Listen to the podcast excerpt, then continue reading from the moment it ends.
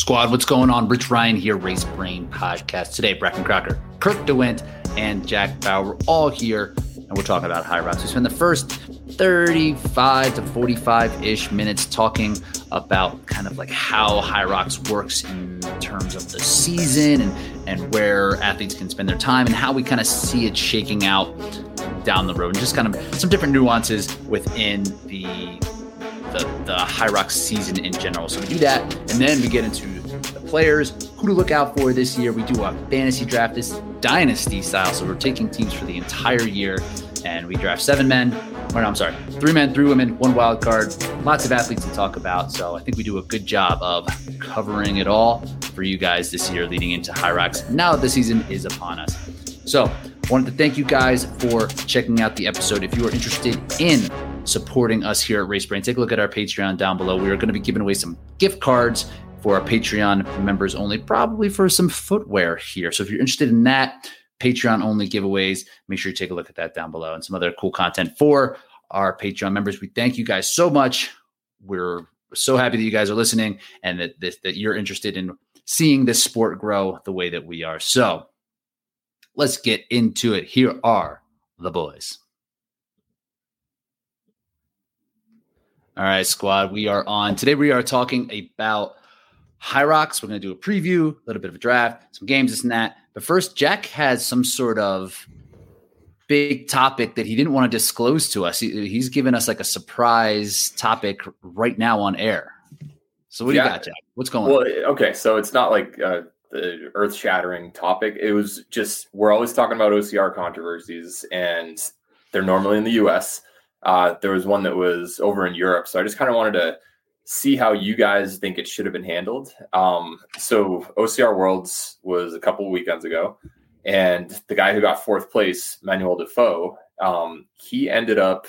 I, I was looking him up because I'm like, oh, he wasn't on the list. He he kind of had a rough week. He they only paid top three for uh, OCR Worlds podium. He got fourth place, and then I found out he had an even worse week the week before. And this is what I wanted your uh, your opinions on. So they had a race in Italy, the last race of the Italy National Series, and he ended up winning that, and it was a beast. However, about halfway through the race, there was just terrible storms and stuff, and only 20 people crossed the finish line, no women. And that was the last race of the national series. So, what they did is they said, We're going to actually count the super tomorrow. We're going to rerun it. You guys all race the beast all out and you guys are gonna we're gonna count the super as the last race in the national series. So Manuel, who went over for OCR Worlds, ended up not sticking around because he had a flight to catch the US the next day. Someone else won the race on Sunday. Manuel would have won the national series race, which would have got him fifteen hundred bucks plus like an extra four or five hundred bucks for winning the race itself. Um, and then someone else ended up taking the crown for him. And so I just wanted your takes on how they probably should have handled the situation because the guy lost like 2000 bucks. Everybody's tired from running a two plus hour beast the day before. Uh, what, how would this have gone down in the US basically? And, and what do you think the right way to handle a situation like this is? Probably would have went down even worse. we would just have people pouring fuel on that fire. That that would have been a. he would have been DQ'd they would have rescheduled it for like I don't know December 25th maybe somewhere and it would just be super inconvenient and they would just bend us all over. So I don't know. That outcome seems probably better than some. Cuz a lot of times when in Minnesota that race that three of us ran remember bef- mm-hmm. there was a storm like in the middle of it right? And they pulled people off and made them start mm-hmm. over again. Half but of the women's elite field finished, and then pretty. It wasn't much, just like in like right in the middle or something. Right in the middle, up on the mountain. So they made them walk all the way back down, and then they gave them the option either restart from the beginning or go up and then restart from where they left off. Is a mess. Yeah. Except there were timing mats before and after obstacles. So if you failed, for example, there were a bunch. There was spear and then twister if you had just failed one of those two and hadn't crossed the next timing mat, you got to go back and redo it without failing it. or if you had just failed it but crossed the timing mat getting off of it, some people just continued from that timing mat without burp. So it was a mess. However, I think the the logical thing is like most sports is once an acceptable amount of the game has been completed, it now can be counted. Mhm. It's like once you have a podium across the line, the race is done. If it's Mhm. called at this point, it's over. what do you Um, do with the women? If Because there they were zero complete over half, well, if they complete over half of the course, then they just give it to them there or something at the last that's- timing. That That's where it gets sticky. But since 20 men finished, I think that the race is over. And you You count, count the worst case, race you as count the that. men's, basically. Yeah, because they finished. Yeah. I think worst case is you count the men's race there, and then you count the women's race the next day. But you can't be punished for getting across the line before the weather hit.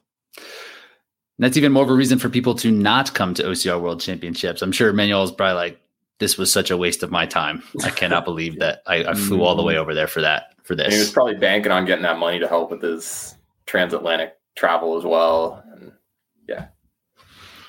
Tough break. where did you hear about this? Um, so I was looking up the results uh, because I've I was checking Manuel, just look learning a little bit more about him. I know he got sixth in the 15k last year and fourth this year. I'm like, wow, he, he's kind of underrated. Heard of him in a handful of races in the past, and then I saw that they had someone else who got second, um, Jeremy Gachet. He ended up like podiuming regardless because he he also got on the podium the next day in the Super as well. But I think Eugenio Bianchi ended up winning the Super uh, even though he didn't place well in the Beast the day before. So he ended up going from not on the series podium to winning it overall and getting an extra couple thousand bucks. So it, I was just trying to learn more on the situation and then talked with Jeremy. Um, kind of filled me in. He was that just happened at Tampa Stadium one year. Oh yeah, you had the uh, Isaiah doing the super good hundred meter uh, barbed wire crawl or something, right? Yeah, we all uh Hunter and I broke away from the field le- leading into the sandbag carry and then hammered the sandbag carry. Apparently, we, we both- we both had the same plan. It's like a mile and a half into the race. Came out of it with probably a 25 second gap and got to work, just going back and forth, surging. And we got to the end of a, of a concourse and there were doors closed. There was lead into the stadium or lead down out of it, and there were no markings anywhere.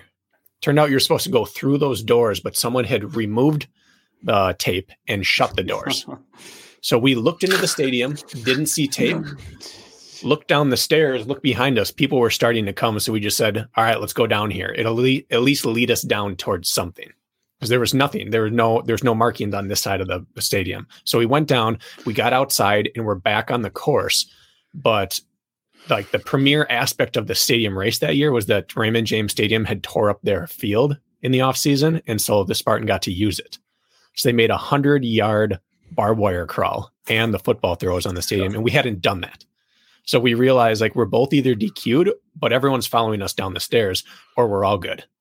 So either way, we decided to run side by side next to each other and split the check. Either we're both DQ'd or we take first, second, and we split the checks evenly.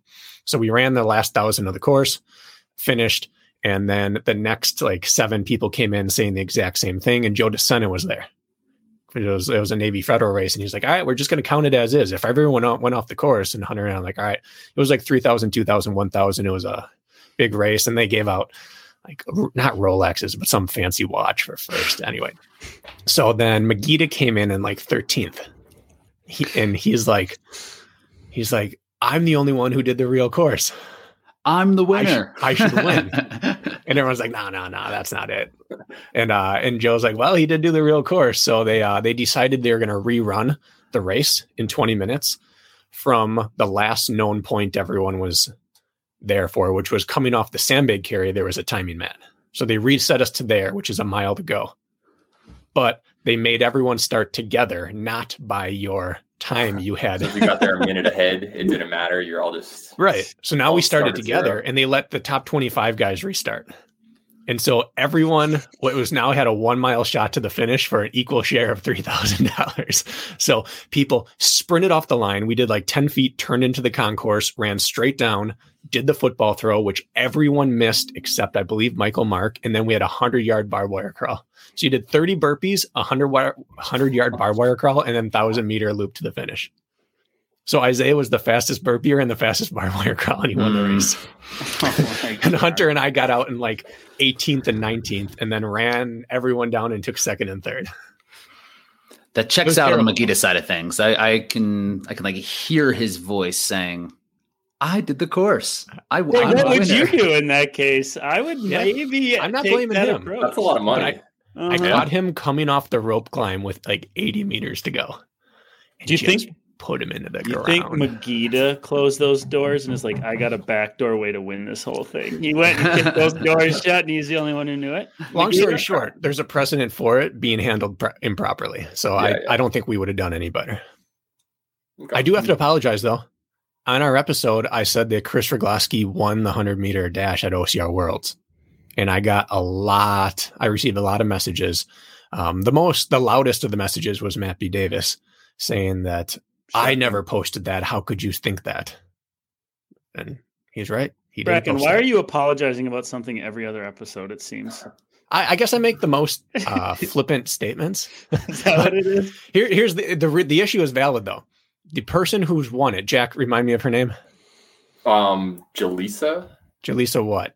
She's she's like. 17 or 18. I've, I've, I've been to the place in Colorado Springs. The, the training facility is amazing. Um, I thought She's it a was Jaleesa teenager. Himka. Anyway, she's won two years in a row and she's got no notoriety for it. Yeah. And I deprived her of the chance to be announced as the winner. Kris Rugloski had the fastest seed time coming into finals. And when I checked on Sunday, their results were apparently still the seed times coming in. So it is my fault. I didn't check again Monday before we recorded. So I thought Chris won it. She did not. I don't even know if she competed in finals, but I- uh, So I the heard actual that, winner deserves credit. I heard that Chris won five podiums, 3K, 15K. I saw her with the women's team. I saw her with the co-ed team. So I just assumed the other one was the 100 meters. That's why I didn't say anything there. But I think it was that big controversy where she ended up racing in the open heat with some of her friends also and then got a podium there. So that was her fifth one. Yes. 100 meters to 100 miles has a ring to it, though. That would have been sweet, wouldn't it? Yeah. That's a All right. range, folks. I got- anyway, I- I'm not. I'm not sorry for saying she won. I'm sorry for not giving the winner her due. So her name is Jaleesa Himka. She won. Malia Oshner got second, and Alyssa Beard got third. So let's give him that. Give him that shout. Congratulations. And how old Joe, uh, I don't know. I'll go back and check. Joe Moravsky, Lurie Prokudin, and Anthony Erdley. I, I don't know if these athletes feel like they are unheralded, like they need that, that they're not getting this uh, this big recognition that they think they should get. But it's like a, I don't even understand that they have this at this race. I honestly, So Don't get it. Leon and Ida came to Colorado Springs last year, and we went to Jaleesa's uh, Ninja Gym. I, I think her parents own it, and we went there. And Ida and Leon, they're kind of known as a couple of the most obstacle pro- proficient athletes in the sport. They were just jaw on the ground, just like I, I can't do what this 16 year old girl can do. Like her lacheying and her body awareness was just super impressive to them. So that just tells you what kind of an athlete Jaleesa is. Does she have any endurance acumen? Or Yeah, she is- is it just ninja? Ninja specialist. I think she just does ninja. Okay. okay. So I guess that's know what it is. She did. Um, there was a video on her Instagram uh, where she beat Jesse Graff in a head-to-head short course race. Oh wow. All If So you the- it's wanted to build a hundred meter champion, you would just get like a 15 year old gymnast and say, "Go knock yourself out." yeah, hmm Yeah, it's like uh, it's like the pole vault in track and field. It's like, well, do you do anything else? Just this. This is the only thing you can do. Okay, then that that then you Still count for hard thing to do. Although that's not valid. Why? How many Five K put. runners You do only do anything shot else? put. They can do Or- the five K runners can do a ten K or fifteen hundred. Throw them in a four by eight. Not Everybody all. else, what? Well, they but they can. The pole vaulters that that pole vault event is the only one that just like stands alone as like you just do this one thing. I think it's more of gymnastics. Jav maybe, but Jav you Come could on. probably throw them into uh, shot put in high school or something or disc. they could throw tanker relay. you really don't like the hundred. I don't like the hundred at all. And that's that. yeah. Yeah. So Any- anyway, just to just to bring closure, I, I mainly just wanted to bring that up because in the future, when we do the Okras, the OCR awards, uh, if we ever have like a most unlucky racer, Manuel Defoe gets my vote after what I didn't know what okra stood for, so I just stayed silent in the group chat. I didn't know what you were talking about. I didn't want to feel dumb. you No, just I thought didn't. we were talking about the vegetable. Well, I knew it wasn't that. I just didn't know what it was. You were there for the Okras. I don't know what the remember that Okras being a thing. Brakken was there in the original Okras Wow. before yeah. Kirk got brought on. Yeah. Mhm. I'm actually surprised they don't have. Uh, I mean, their stupid rule book on Zendesk. They don't have like something laid out for weather in races that matter, right? Shouldn't it be very simple? If a podium crosses the line, that is your podium. And let's say if nobody crosses the line, but half of the timing mats are crossed, then the race is over at that point. Like something simple, isn't it? Very easy to just make a universal rule that we can all agree with, right? Yeah. What would it be? Then, then it What- comes down to who's the best day two racer at that point. If they ended Hmm. up saying we're gonna throw this one out the window and only count tomorrow, like that. If you sell out in a half marathon distance the day before, it's going to be kind of hard to come back. Some people don't even like doubling. With travel plans, that's an unreasonable pivot. Yeah. Uh, That's Mhm. not even a viable option, right? So it's just, Yeah. I think that'd be a very easy rule to create. Okay, so take like 15 seconds each. What would your proposed rule be for inclement weather at a race that is a championship or needs points? Latest checkpoint. Latest Standing- checkpoint. standings at that point. I would say latest. Well, I think there has to be like, well, I guess you could, you'd have to keep it universal. You're right because checkpoints are at various areas unless they put a checkpoint. If it's Yeah. a 13.1 mile race, then the checkpoint is at 7.45 miles right at the half or 7.55 right at the halfway point. Otherwise, you have to have some sort of measure, right? Because what everybody crosses the timing mat, and then five minutes later, they're the first timing mat, and there's lightning. Five minutes into the race, but because I took off like a shot, I win the race. You need a percentage.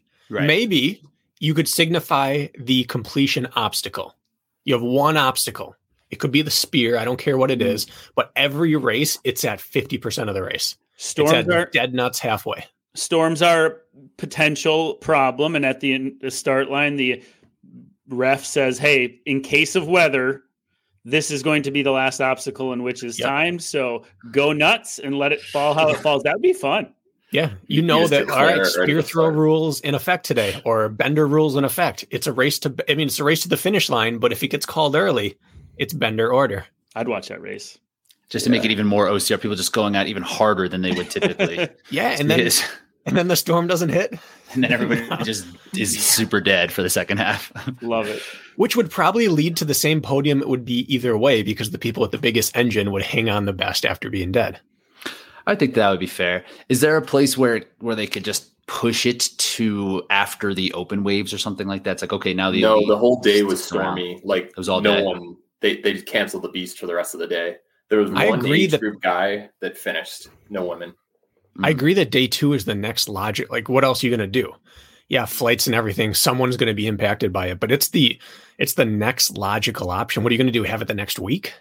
Right. Give double points to the next race. If it's the last race, next day is the obvious. But if there is no better option, then you just can't count it.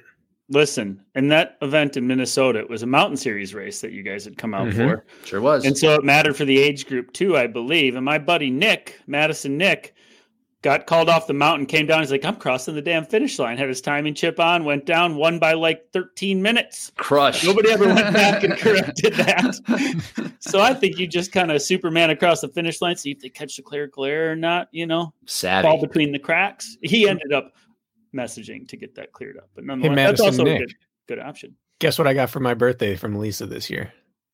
A new seat right. cover. Three years later, I replaced that seat cover that I left in his Camaro. Only Nick will know. Forever That was a gift you gave to him. with my sweat.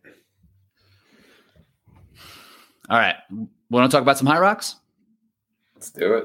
If we Let's must. talk about some Hyrox. So the season is officially underway. We had our first U.S. race in New York this past weekend. There was a race in Europe and Basel, Basel, a couple weeks before that. So we have a couple of data points for what it's going to look like. So I think we'll just kind of talk about it in the grand scope of things. We'll talk about some of the players uh, who we think might break out, and then we'll do a, like a, this dynasty draft that we're going to kind of workshop on air as well. So one Can thing ask I'll do, a question first.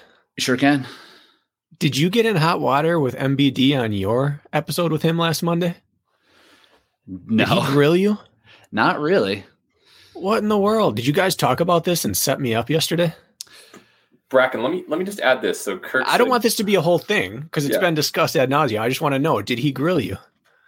I I received no grilling. I think he was on our episode. Like there was a uh, uh, some sort of maintenance person who was in and around the house. So every couple minutes, Matt's attention went to this maintenance person. So I don't really remember even what we talked about on our episode. I might have preferred that. Taco Bell. I think we talked about um, chalk a little bit. Okay. But no, I didn't- Your episodes there already. not Kirk's. Mine on the mine on the same day. They went right out. Because that Sorry, ended like six weeks ago, and mine's still not popped Yeah. up. What a waste of my like, damn time, Matt. Jack, I cut you off. Go ahead. You can, Oh, you I, can I say was your gonna say, reaction. Kirk started off saying, Brakken, you're always apologizing at every single episode. I think Matt needs to offer you an apology after your back and forth during that episode. He was not listening to you whatsoever, wouldn't consider anything that you said. You were bringing up very reasonable points, and he was just, this is my stance. You're not going to change it that whole time. And it was pretty frustrating to listen to. Well, his stance was so faulty that I felt like he was doing it tongue in cheek, and that's why I kept going. I, I thought this was like a he was putting me on. So I still don't know if he was being serious or not. I think he was. I know I'm how he listen. listen. He, he was, he, that was genuine Matt. I'm gonna Oh, listen. Rich, and I'm just you, gonna. you agree got with away Matt. scot free. Everything we talked about on the episode post OCRWC, he had a list of notes that he took on it, and he grilled me on them. Mm. You didn't get that, and you were a lead commentator. we didn't uh we didn't do race brain before we talked uh we talked i think matt and i talked on monday then we did race brain on tuesday Matt did compliment. So he had Brand a lot, though. He he was he was happy with our debates. He was really excited about it, but then he just brought the negatives to the table. So, Oh, yeah. anyway, I thought as, as host and lead commentator slash co-producer, I thought you deserved the blame, not me. uh, yeah you, you took that bullet because you are used to being to saying things that are incorrect and then retroactively fixing them so I'm the only one with the moral compass to apologize. the rest of you heathens just sit there and bask in your filth.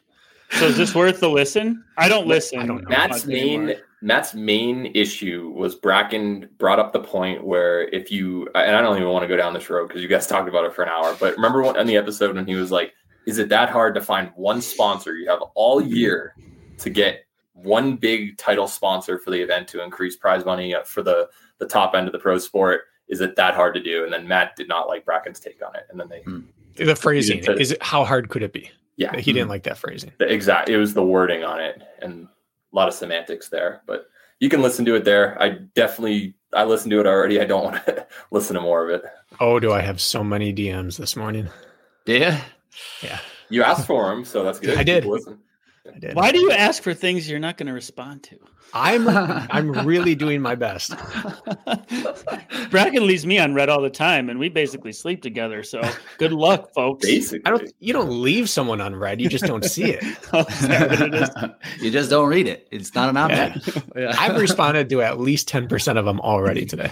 that's pretty good. That's a That's not failing bad. grade. All right, Rich, you were saying something. we were talking about hyrox i think we're talking about hyrox damn it and we're gonna we're You gonna just talk their ship. about it yeah i know this is like the, the winds are heavy today blowing us all over the place see uh did you guys watch brakken i know you're on Bra- brakken is great when the instagram live feeds on when anybody has a shoe question brakken's like i'm here hello Listen, if you're gonna put a live stream on, I'm gonna be watching.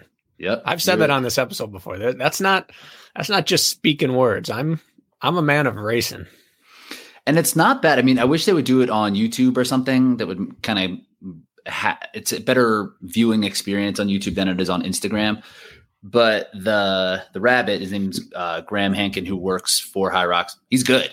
He's like on Mhm. top of it. He's like a fit person, so he can like run around with everybody, and you can get you can get a pretty good amount of coverage. He's got he has like the tech Good. gear, so it comes out pretty good. Uh, Now, Jack quick, and quick Kurt, interruption. what- Do these do these Hyrox um, events live into perpetuity, or is it a a one and done? Because you know my my weekends are sacred, and then I like to catch up during the week. And the problem with this is I, I don't know where this stuff goes. No it's one tough. does. i think someone has to make it public like or i guess archive it essentially if you want to. Rich, you Watch checking their of stories? Like if, if if it lives on on their IGTV, it should be good. Yeah, that would be where point. it where it would go. Never thought to look, but I would like to catch up on these things. It's just like I got other things I'm doing on Saturday It's morning. good coverage, but everyone loses their minds. Show Stephanie. Show Frank. My friend, my friend's best friend's aunt's sister. How's my who's- cousin who's doing? been my pen pal since fourth grade is running at eleven forty eight tomorrow. Why aren't they on the screen? It's like, hey, just let them show the race. If they listen to you, if they were polite enough to listen to you, they would have to listen to everyone, and the camera would just do this the whole time. you wouldn't see anything. Just let them show. at the end of the men's race, everyone. at the end of the men's race, just like show show other people, and like it was waiting for Magida to do the get finished with the wall balls, and Graham was like, "There's No. nobody else here. We can't show." They're Uh, a station behind. yeah, they're we we would show other people, but there's no one else here. Sorry, uh, Kirk. Yes, they are still available on the Instagram, IGTV. Again, that's Back- another- On High Backaways Rocks, even. Or- N- No, it's like that certain like there's those several like silos that they live under where it would be like Reels, IGTV. So it's like the second one in, in the IGTV. Is, so it's on Hyrox World, High America. Rocks, is it- Hyrox America. Mhm. Sweet. All right. But it's clear footage. It's nice. It's one phone. Nice. Mhm. Perks of Mhm. working out a building with either service in a city or Wi-Fi. Isn't that nice? Yeah. And that's that's the uh there's not a ton of commentary obviously because it's just Graham and so he'll he'll chime in when he can and then it's basically just the people on watching who are complaining about wall ball depth. Reps. Like. Yeah. Lo- Lots of what do you call armchair judges, Brakken? Mhm. Lot, lots of those. But the the coverage was good. The race was great. Uh, it was exciting to see. They moved the. They initially, Hyrox kind of fumbled this. I, I, I believe in Hyrox. I like what they do from an organizational standpoint. But they had this race in October in New York metro area, and they planned on having the run outside, which just in general, like the Northeast is going to be unpredictable for weather. So if you put a uh, something outside any time of the year, chances are there's going to be some sort of rain or weather or, or it's gonna be cold. So they moved at the, and then there was a hurricane over our country at this time. So there was rain. So they had to move it from this outdoor course, which was going to be kind of insane, to a four lap indoor course, which is a pretty uh, tough circumstance for uh, for a race with four laps is a lot. But the times were pretty solid. And Roxzone pretty- was short. roxzone was small. The runs were ended up being a little bit long because of it. Definitely so I- the first and the last. The first they they uh they the runs were long. Yeah, the first first run was like like 358 or something like that. Mm. Doesn't seem like it for him. So we'll talk about the race a little bit, but let's just kind of get people caught up on how the changes are from this season in terms of like the qualifications and some of the other things that they're going to to change. Uh, Jack, you familiar with how they changed the qualifications for the World Championship this year? Isn't it you have to run an event, one of four events to qualify for the US championship? And I'm just using US as an example. And then you have to get top three there. Same thing with Europe. They have top three at their European championship, and then they fill the rest out with seed times. Is that about right? Pretty much. There's six automatic qualifiers. If you get top three in your yeah. regional championship, you're automatically in. And then I think the next nine are going to be time based. So are they just break breaking it down Europe and, and North America, and it's that simple? Is that So- it? Those are the so- two majors. They haven't spread anywhere else. race? Well, that's what I'm wondering. It hasn't. They There's- said the there's nowhere Middle else? East- I thought I thought the UAE was going to get a, an event. there is one. they in were South this year. American racers, weren't they? I don't think they have any events there. Hmm. thought we had. You might have athletes from there, but a physical event. I think that that's the Mm, gotcha. hard part. Yeah. I almost only- think that maybe like extending those qualifiers. So they're taking six out of the 12 would be auto qualifiers Uh, six out of the 15. or Yeah. out of the 15. Do you think that should be extended further because of the nuances in Yeah. courses? Yeah, like only opening up like five spots because somebody might slide, people might be sliding in at a certain event that plays well for un- unforeseen circumstances. I mean, I'm glad they're doing the automatic qualifier. I think that's a very smart move.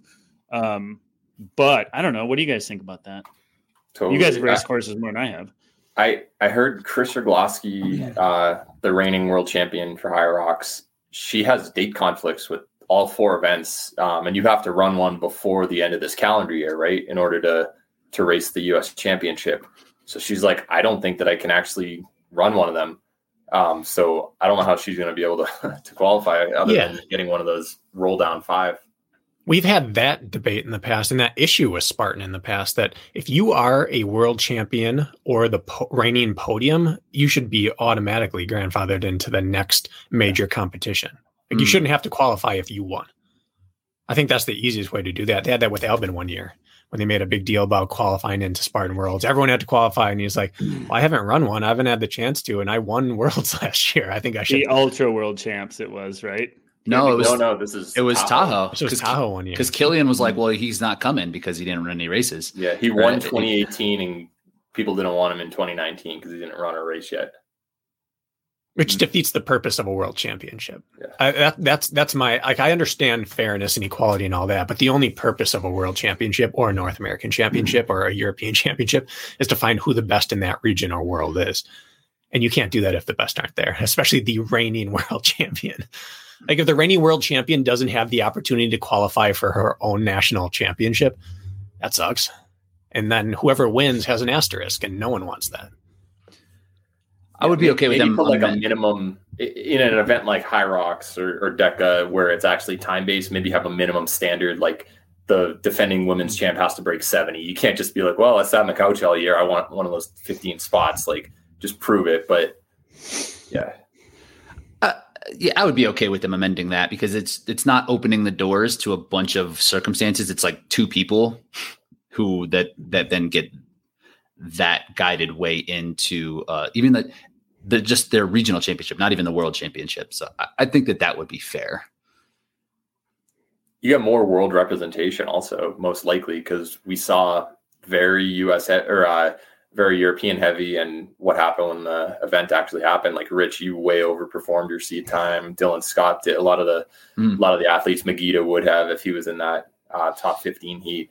So I think that the more automatic qualifiers based on your individual region's qualifier, that's that's going to make things more fair.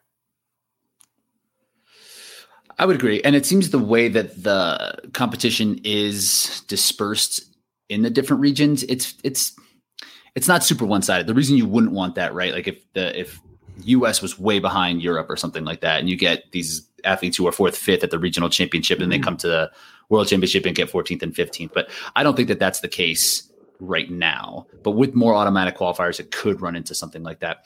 If they had some sort of time standard, however, right? Like like uh like an Olympic standard, right? Like if you get top five, but you have to also run at some point 60 30 or something like that to make that's sure what i'm saying Chris, i like that you, you have to break a 70 at a minimum or something. It's well, good the- but then you have to find a way to standardize sleds and carpets. Like and, and Roxzone. Hmm. Last year with just as the personal example of this callie and i were researching the other teams we could face at worlds. And one team had run like a 56 and we had run a 59 but their Roxzone was like a minute 48 and ours was like 448 Mm-hmm. So how can you possibly compare like a standard if your work and run were two minutes faster and your transition time was three minutes slower? Like you're just hosed then. So I I agree we should have the Olympic A mm-hmm. standard, but then you have to run on a 400 meter oval every single time, and we don't currently do that. Look at the run outside.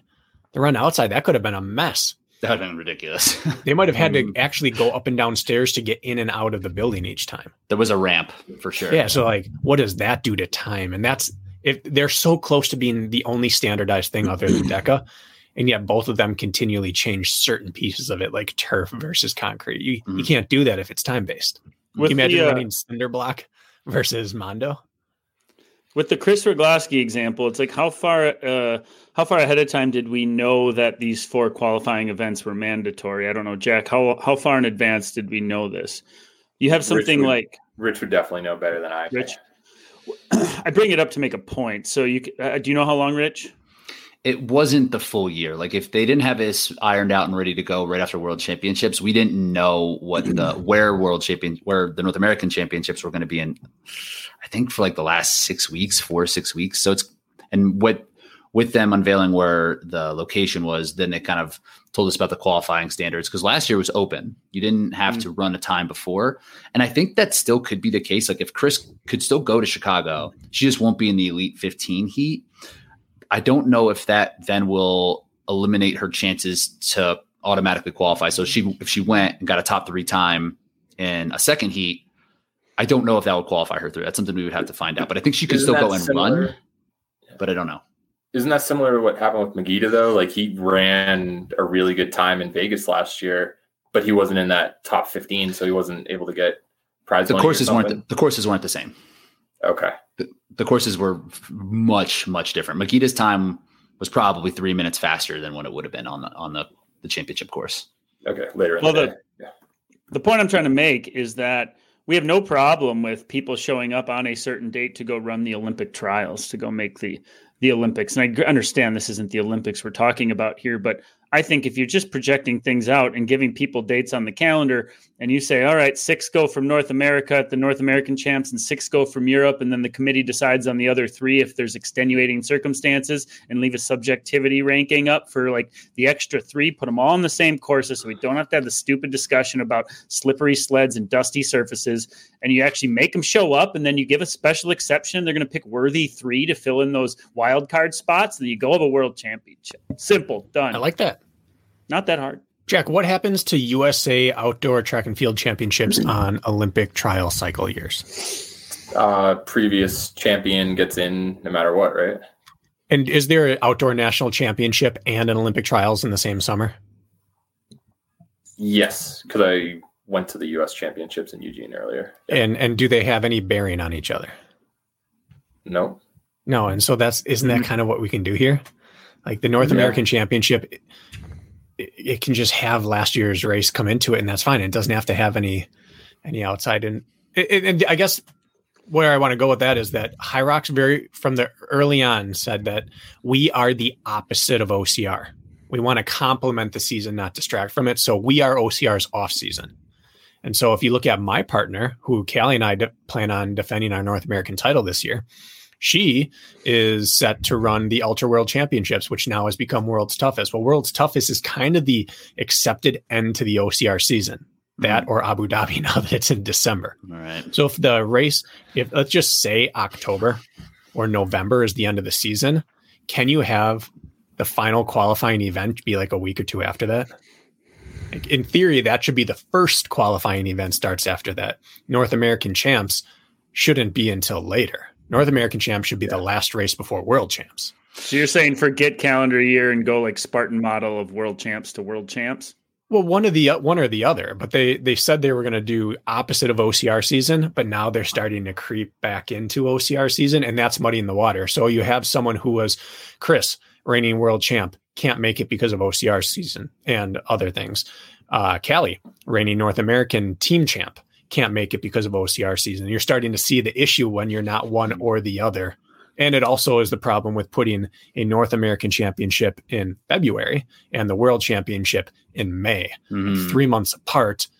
It's like you kick off the season with something you had to qualify for during the season when you said you weren't going to have races. Mm-hmm. Yeah. So I don't want to be mm-hmm. too negative on it, but it, it's starting to not make sense from the formula they originally presented to their audience. You're right. It, hybrid and OCR just have such weird calendars. Just think of every single major ball sport. It's like you play 16 weeks of football, 162 baseball game, whatever, to get to the playoffs, and then whoever does well in the playoffs, which would be the U.S. championship in this in this case for Hyrox or something, it's very close, and you know that only these people are going to be allowed to continue on to the World Championship. Same thing with track and field. It's like you have your national championships in June, and then the Olympics are late July, early August. It's like a very short turnaround, still long enough where you can get in another cycle or so. But yeah, they just have some weird calendars with this. And you're even seeing it in Spartan this year where the North American Regional Championship in Kelowna was in August, but we have Blue Mountain in October as part of the series, and then Abu Dhabi in December. It's like, the, yeah, the, we we've got to get our calendars uh, more normal. Yeah, and what Hyrox shouldn't do is try to emulate or go off of what Spartan does for the calendars in any way because they're Spartan Spartans is not thoughtful, right? It's not, and at least Hyrox is like half the season a championship, the rest of the the other half of the season a championship. So it's more like a mid-season championship mm-hmm. is what they're having.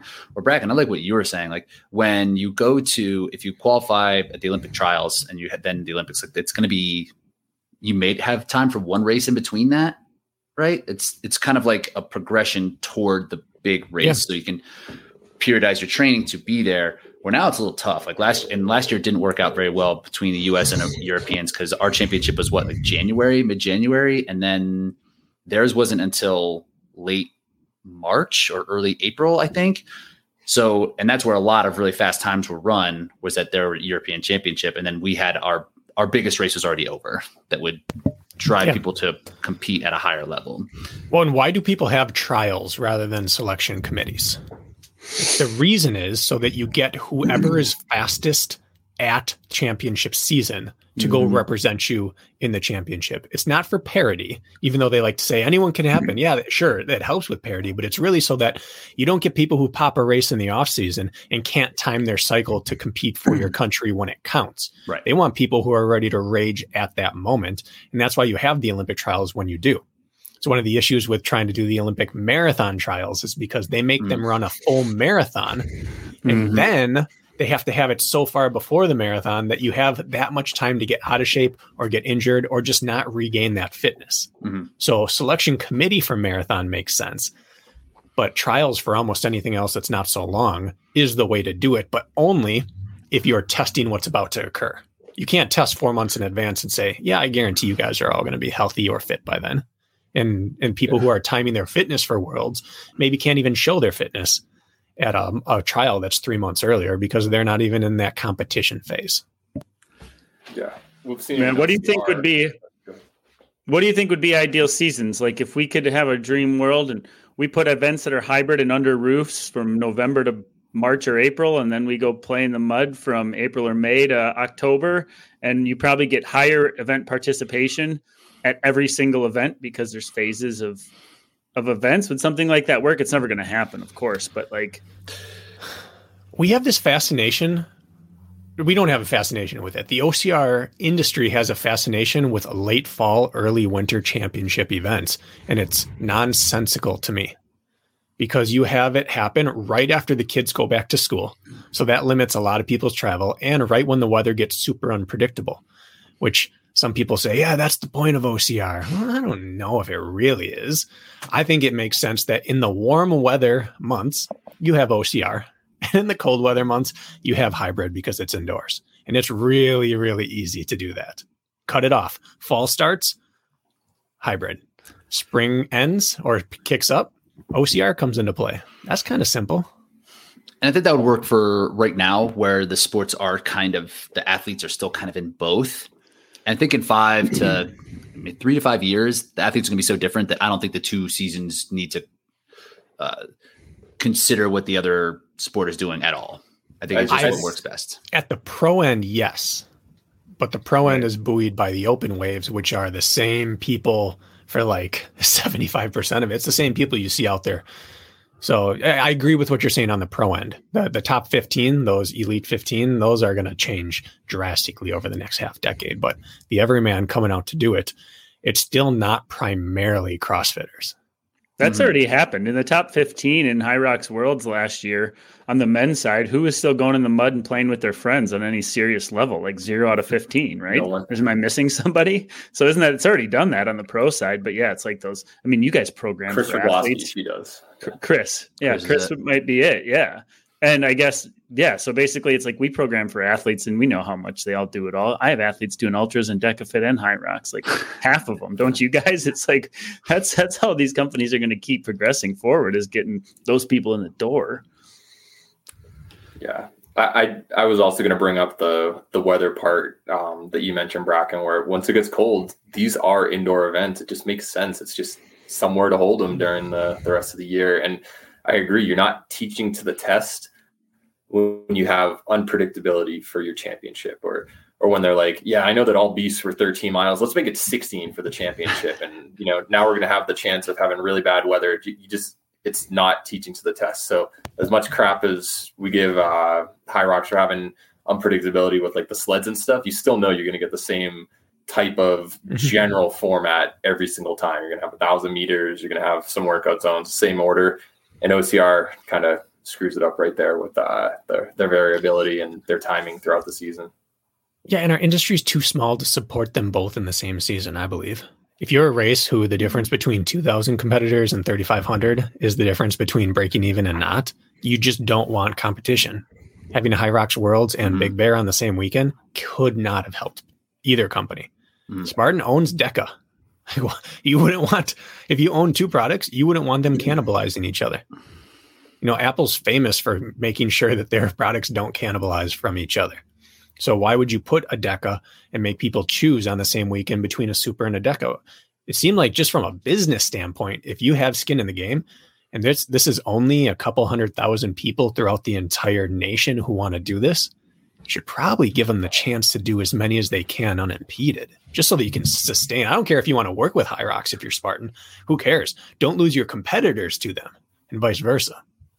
Well, I think it's fine to have events year round, both hybrid space and outdoors. I mean, you have the southern half of the country. Spartan needs to eat. Uh, it's warm in February, January, December. That's fine to put those events, but don't put weight on them. Let them go be the funsies. And maybe Hyrox has a southern has an event in the summer, and it's a qualifier to get into something, but the weight on it's pretty small, right? I mean, you understand these companies have to make money, but I just think like confining the, the races that matter into a shorter amount of time. Well, like Savage did a great job of that. Short, compact, sweet. I mean, what was Spartan season? February to uh, I December. guess it would be December. All so, year. you know, eleven or ten month season. It's just absolutely asinine. But I think there's reasonability to wanting to run races year round. It's just there is a Sure. season, there is an off season. Races mean something at this time of year, and they don't at others. But it's okay to go play still. The, doesn't Savage have a really long season? They don't have as many events, but they're still like once a month roughly throughout the year. year But if you miss it, it doesn't matter, right? It's just maybe that one paycheck that you'll that That's- you miss. and they and they did front load their first ever series this year. They were all in the spring, like All in the spring. very close within three to four weeks of each other, back to back to back. And now you've got a champion. Go proceed on the rest of your year. Mhm. Not not to go down this. I want to deflect to you, Brakken, real quick, and I'm we're probably spending way too much time on this. I understand that, but um, okay, Brakken, you were the OG, the OG of the group. Who like there was once upon a time OCR had a concise season for you. You opened in Montana in May, and you Mhm. ended at Tahoe or somewhere else in September. I mean, you had a what? What's May, June, July, August, September, to five month season. You were through seasons of that. How did that flow work? Was that actually helpful, or was it just the only option, so it didn't matter? Well, what we saw then in that that year, and I think the year prior, was that you didn't have people have to pick and choose when they were going to race and get into shape. That mm. year, you put in a big winter of training. You, you, I used all spring to just work on extending my speed, and then as summer approached, I got specific, and then you felt like, all right, I have such a build up of fitness here. I can race hard for a couple months, take a little down low or a little down low cycle here and prep for worlds because there was still a gap between the last race and worlds. It was just really nice for then everyone showed up to every race and they were all pretty much ready to rock and roll. Mhm. Like if you give someone until May, they don't have to do what the world champ Killian did one year, which is I might just suck for four months. Like that wasn't fun for anyone to watch. His fans were rabid about him and they were not enjoying watching him take six through 12. And the people that didn't like him, well, they want him up in the mix anyways, so you can cheer against him. Like you want the, the villains and the heroes to be good at the same time. It's no fun when someone's like, well, I'm throwing the first half of the season because we have a 10 and a half month season. Mhm.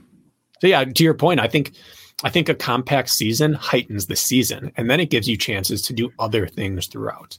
Would anybody give a shit about football as much as they do if it was a 48 week season? like, isn't there something beautiful about the 16 weeks or 17 weeks plus the playoffs, right? It's all in and then all out. I think it's It's the issue with baseball. Mhm. The issue with baseball isn't the length of games, I don't think. It's the length of Oh, the it is. season. 100%. Because someone can be dominant for two and a half months and miss the playoffs. the Brewers this year were fantastic for like 35 games. and They're going to miss the playoffs. Can you imagine being good for 35 games at a professional level? Maybe the best and not make the playoffs? Like, what are you even judging at that point? When do you start trying hard? When do you start working on like your good sets, your good plays, your good fitness? When when do you start doing that? It's it's almost like a roll of the dice. Who's going to be healthy by the time the end It's comes around? It's just who can deal with attrition the most at that point. Yeah, I'm gonna I think we're all on the same page. I'm going to say something that's going to be unpopular. I have a feeling as I'm thinking this out, and maybe I'll get some flack for this, but in my opinion, as we're chatting this out and I'm thinking back, like, is it just me or does it feel like every world championship besides a select few has meant less and less every year in the last three to four years? Like, there's just so many things going on in so many directions. And it's always, yeah, but this person is focusing on this this year. And I feel like they just don't mean as much as they used to because of the delusion of fields at times.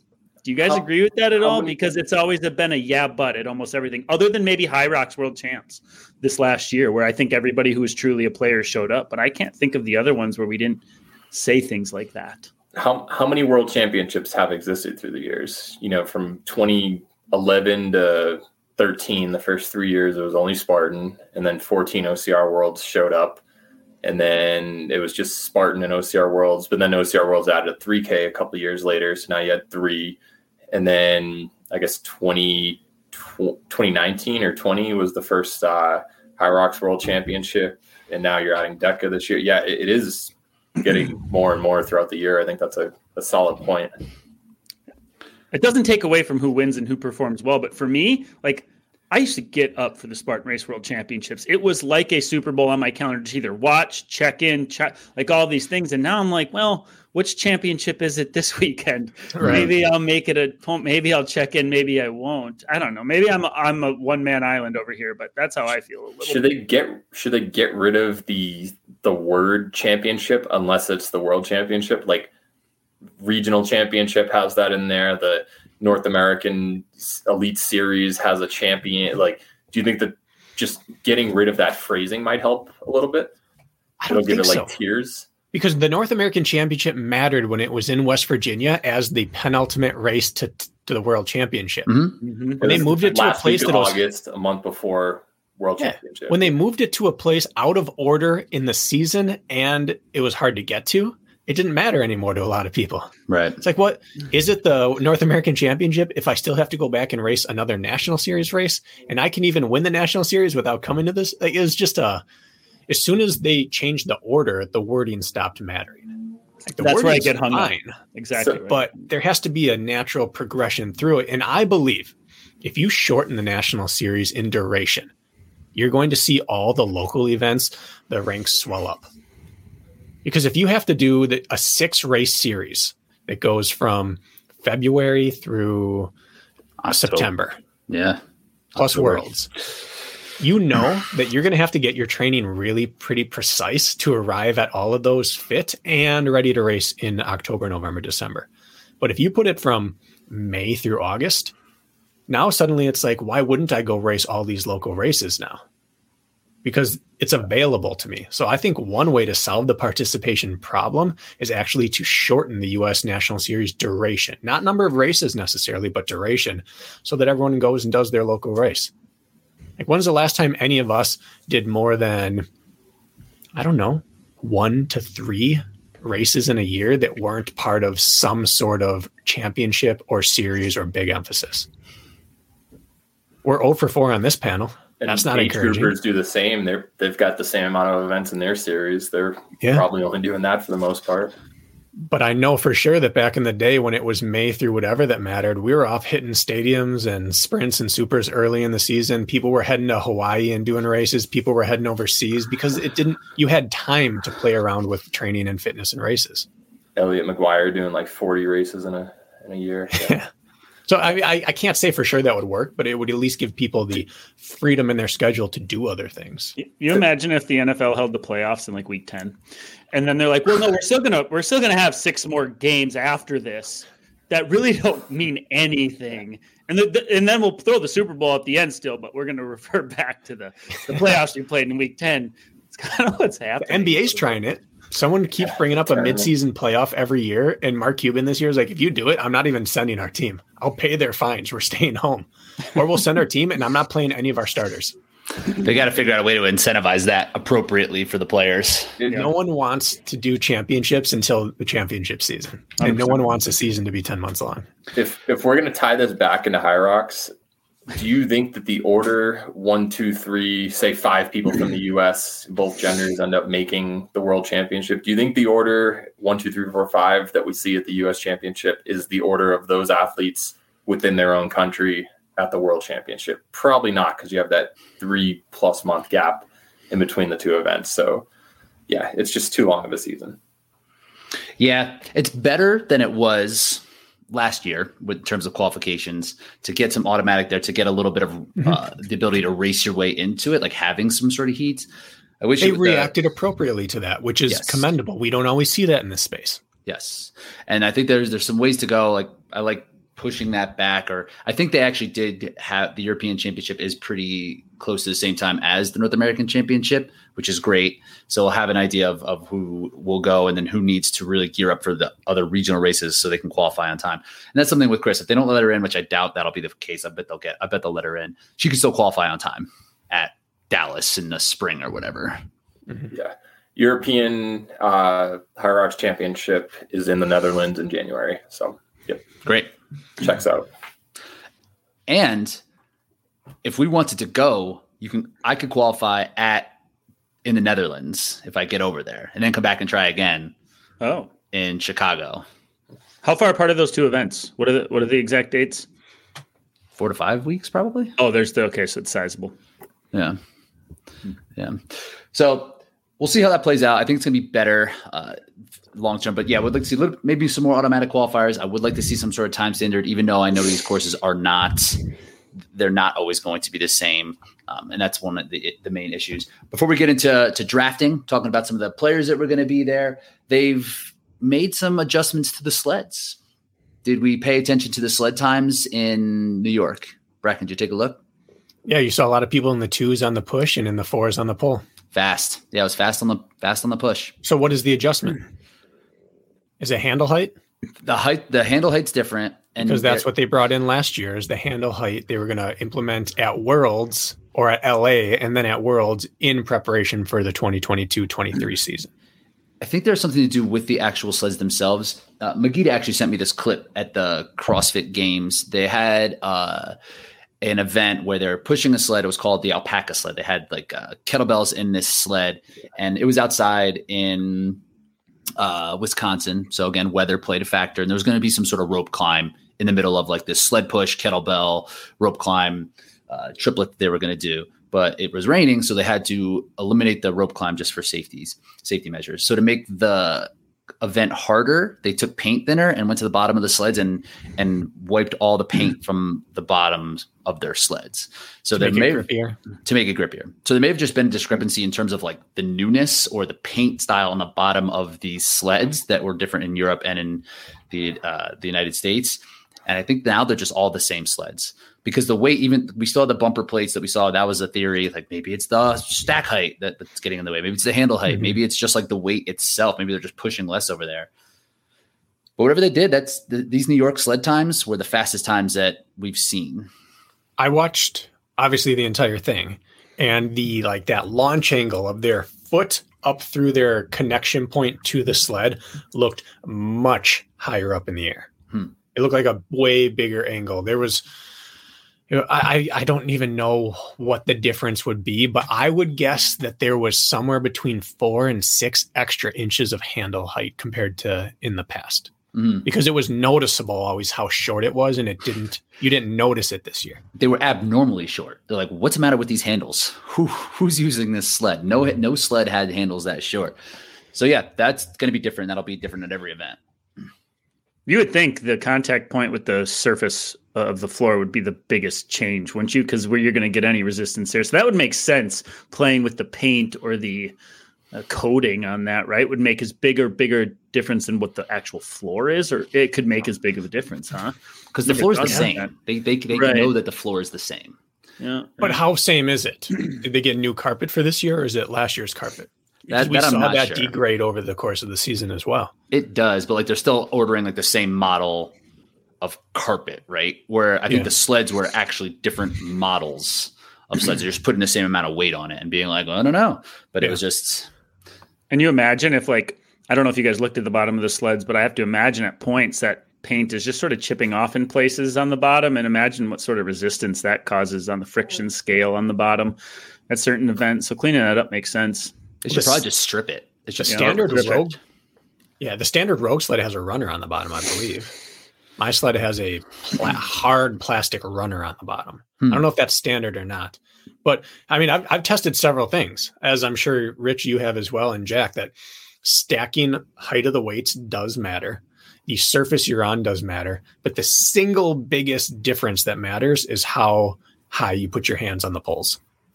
As soon as I started, as soon as I measured where they were at and made the mark on my sled, it took my basement sled from it just doesn't feel right to oh my goodness, this is how it feels in competition just by lowering it down like seven inches.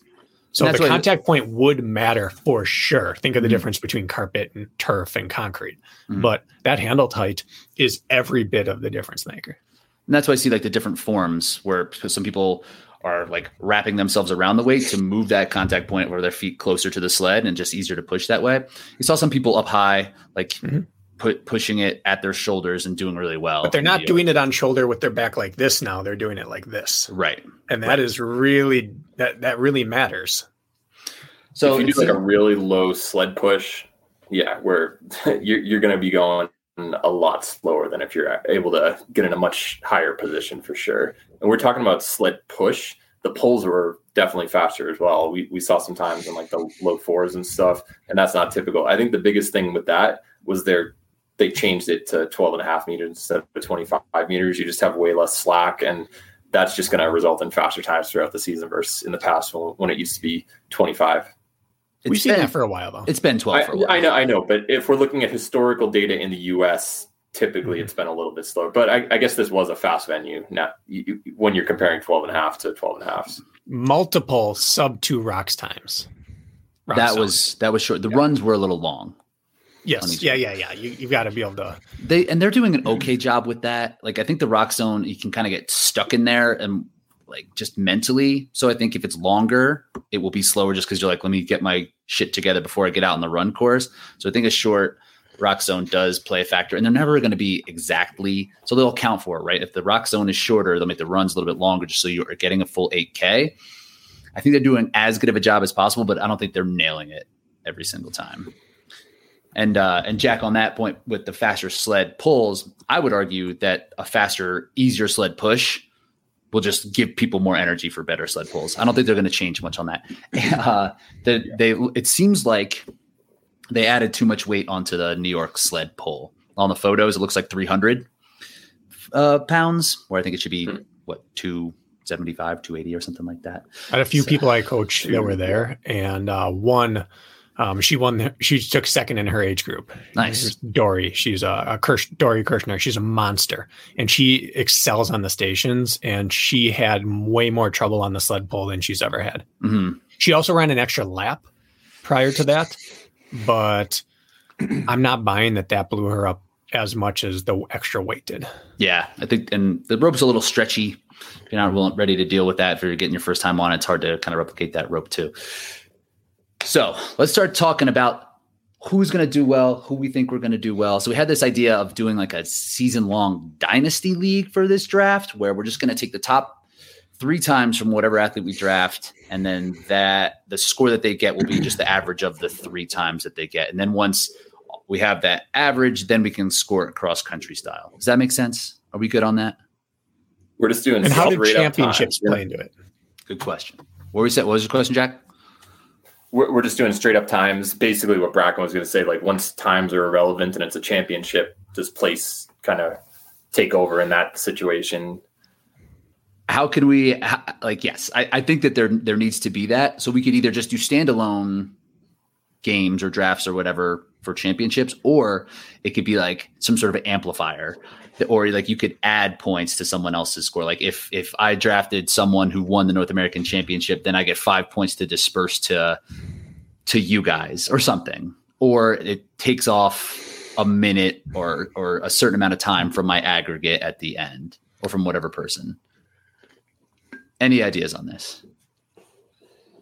I, I could come up with something, just not right now, Okay. number wise. I could come up with something sweet too at a different time. Thanks for your help, we'll, let- guys. We'll let you give your uh, analysis first. Next time, we'll compare. All right, December after Spartan World Championships, I'll be ready. Okay. Okay. Can't even Okay. think about Hyrox yet, guys. I'm in OCR mode. Well, you better start because we're breaking out the wheel.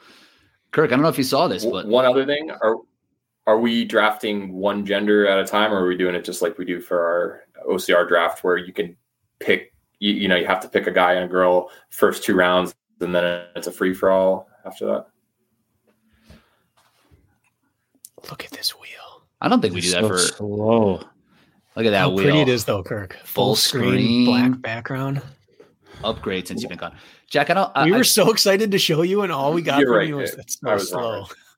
He doesn't- Come on. I just want you to push the button. No, I didn't even notice this is different than Oh, it's on me. previous. It's Oh, fine. man. So we're just going to draft however we, eh, men or women, Yeah, yeah. throughout the whole time, right? Let's do it.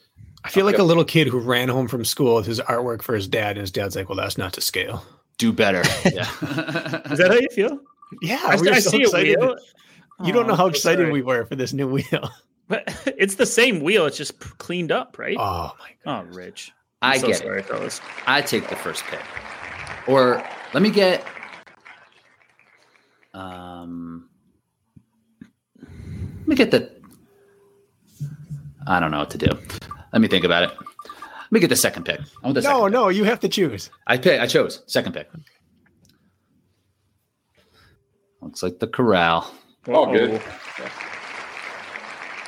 Well, Triple D, what do you want to do?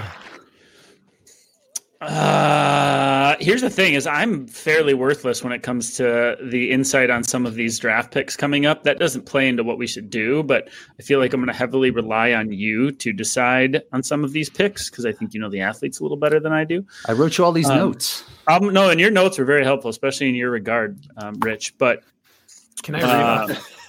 We learned a lot. we did. I don't. I don't think it's a check mark in the positive column, Rich. no, that's just honest. weight. It's just drag weight. I think That's- we should go. confidence. I think we should go first, but I'm not married to it. First. well, yeah, I I say we either go first or third. Well, That's a those. full Those are the options that you have. Yep. Yeah, Yep. nice. You Okay. guys are on board with that? Yep, Yeah. that Mhm. checks out. Yep. So we're doing. Tell you six- what. Tell you what. Let's whatever. Jack, whatever Jack wants, let's do that. Jack, what do you want? I, I want whichever third. one you I want guys back want. to back. I think we can get back to back world champs at third. All Really? I'll be curious to see who you think's got that going on. All right, fine. Third. So we're, we're gonna do You're going third. three men, three women, wild card, seven total. Do we want to do more? Wouldn't How that be you feel about nine total? Three men, three women, and a Oh, wild card? never mind. Seven. Yeah, Okay. yes, yeah, I was like, it. oh my god, am I math. terrible Brakken's, at math? Brakken's rubbing off on me is what it is. He's slowly. You should be so Diluting me. lucky. Yeah. All right, so that's what we're gonna do: three men, three women, wild card, and then this is all year, so we'll be able to check back in. Maybe we'll think about trades. We'll figure out about Yeah, we'll, waiver we'll wire. some trades. Yeah, this will be fun. We'll have a whole a whole team. Man, So let me. So is, so are we're just looking at the. What are we looking at as far as order goes? Like we have them down one through. I don't know how many you have on here. Twenty or so. What's the relevance to the how these are ordered here? They're relatively ordered uh, uh, to to seed um, up to a certain certain Just level. seated. Okay. Yeah, the people, most of the people at the toward the top were ones who qualified for the Elite 15 last year. And then if there's not, there's special circumstances around some, like, you know, Lauren Weeks is ranked really high. She didn't do that well at the World Championships last year. I think she was ninth, but she was like seven months pregnant. And I have some like the people that are a little bit more uncertain um, down toward the bottom uh, that we don't quite know a ton about or who are new this year. Um, so it, it's relatively seated. Do we have any room for? Hunter's name. What's Do we that? have any? Do we have any room for athletes who are not on our radar at all and end up showing up to events, or we have somebody else, or like Hunter gets on a whim and changes his mind, or like, is there any room for that where we can make some sort of exception situation? Should we address that, or should we just not worry about that right now? Like a wait there should be some sort of waivers mm-hmm. period maybe like once Yes. once every other Waiver month or something like that we can have a or So we get a certain done. Apparently. Well, that's the case. That's what we'll have to talk about. If you want to draft them, you get to draft them. Well, I'm the number one pick. That that kind of is going to affect things. Like, do you guys know anything? Welcome to our world. I give a lot. He's of not on the info list, huh, Rich? How, how about it? How about that? I don't know. I don't have him down. I don't expect if we're going to see him, it would probably be at the North American Championships and at World Championships, and that might be it.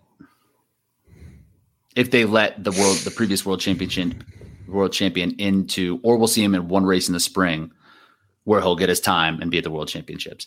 Either way, he needs. I, I would assume most athletes are going to have to run three races, like a race to qualify to the championship, the championship, and then the world championship. And probably, so I'm imagining most people are going to run three to five races. You could draft him, but if he only runs two races, that's not good Why?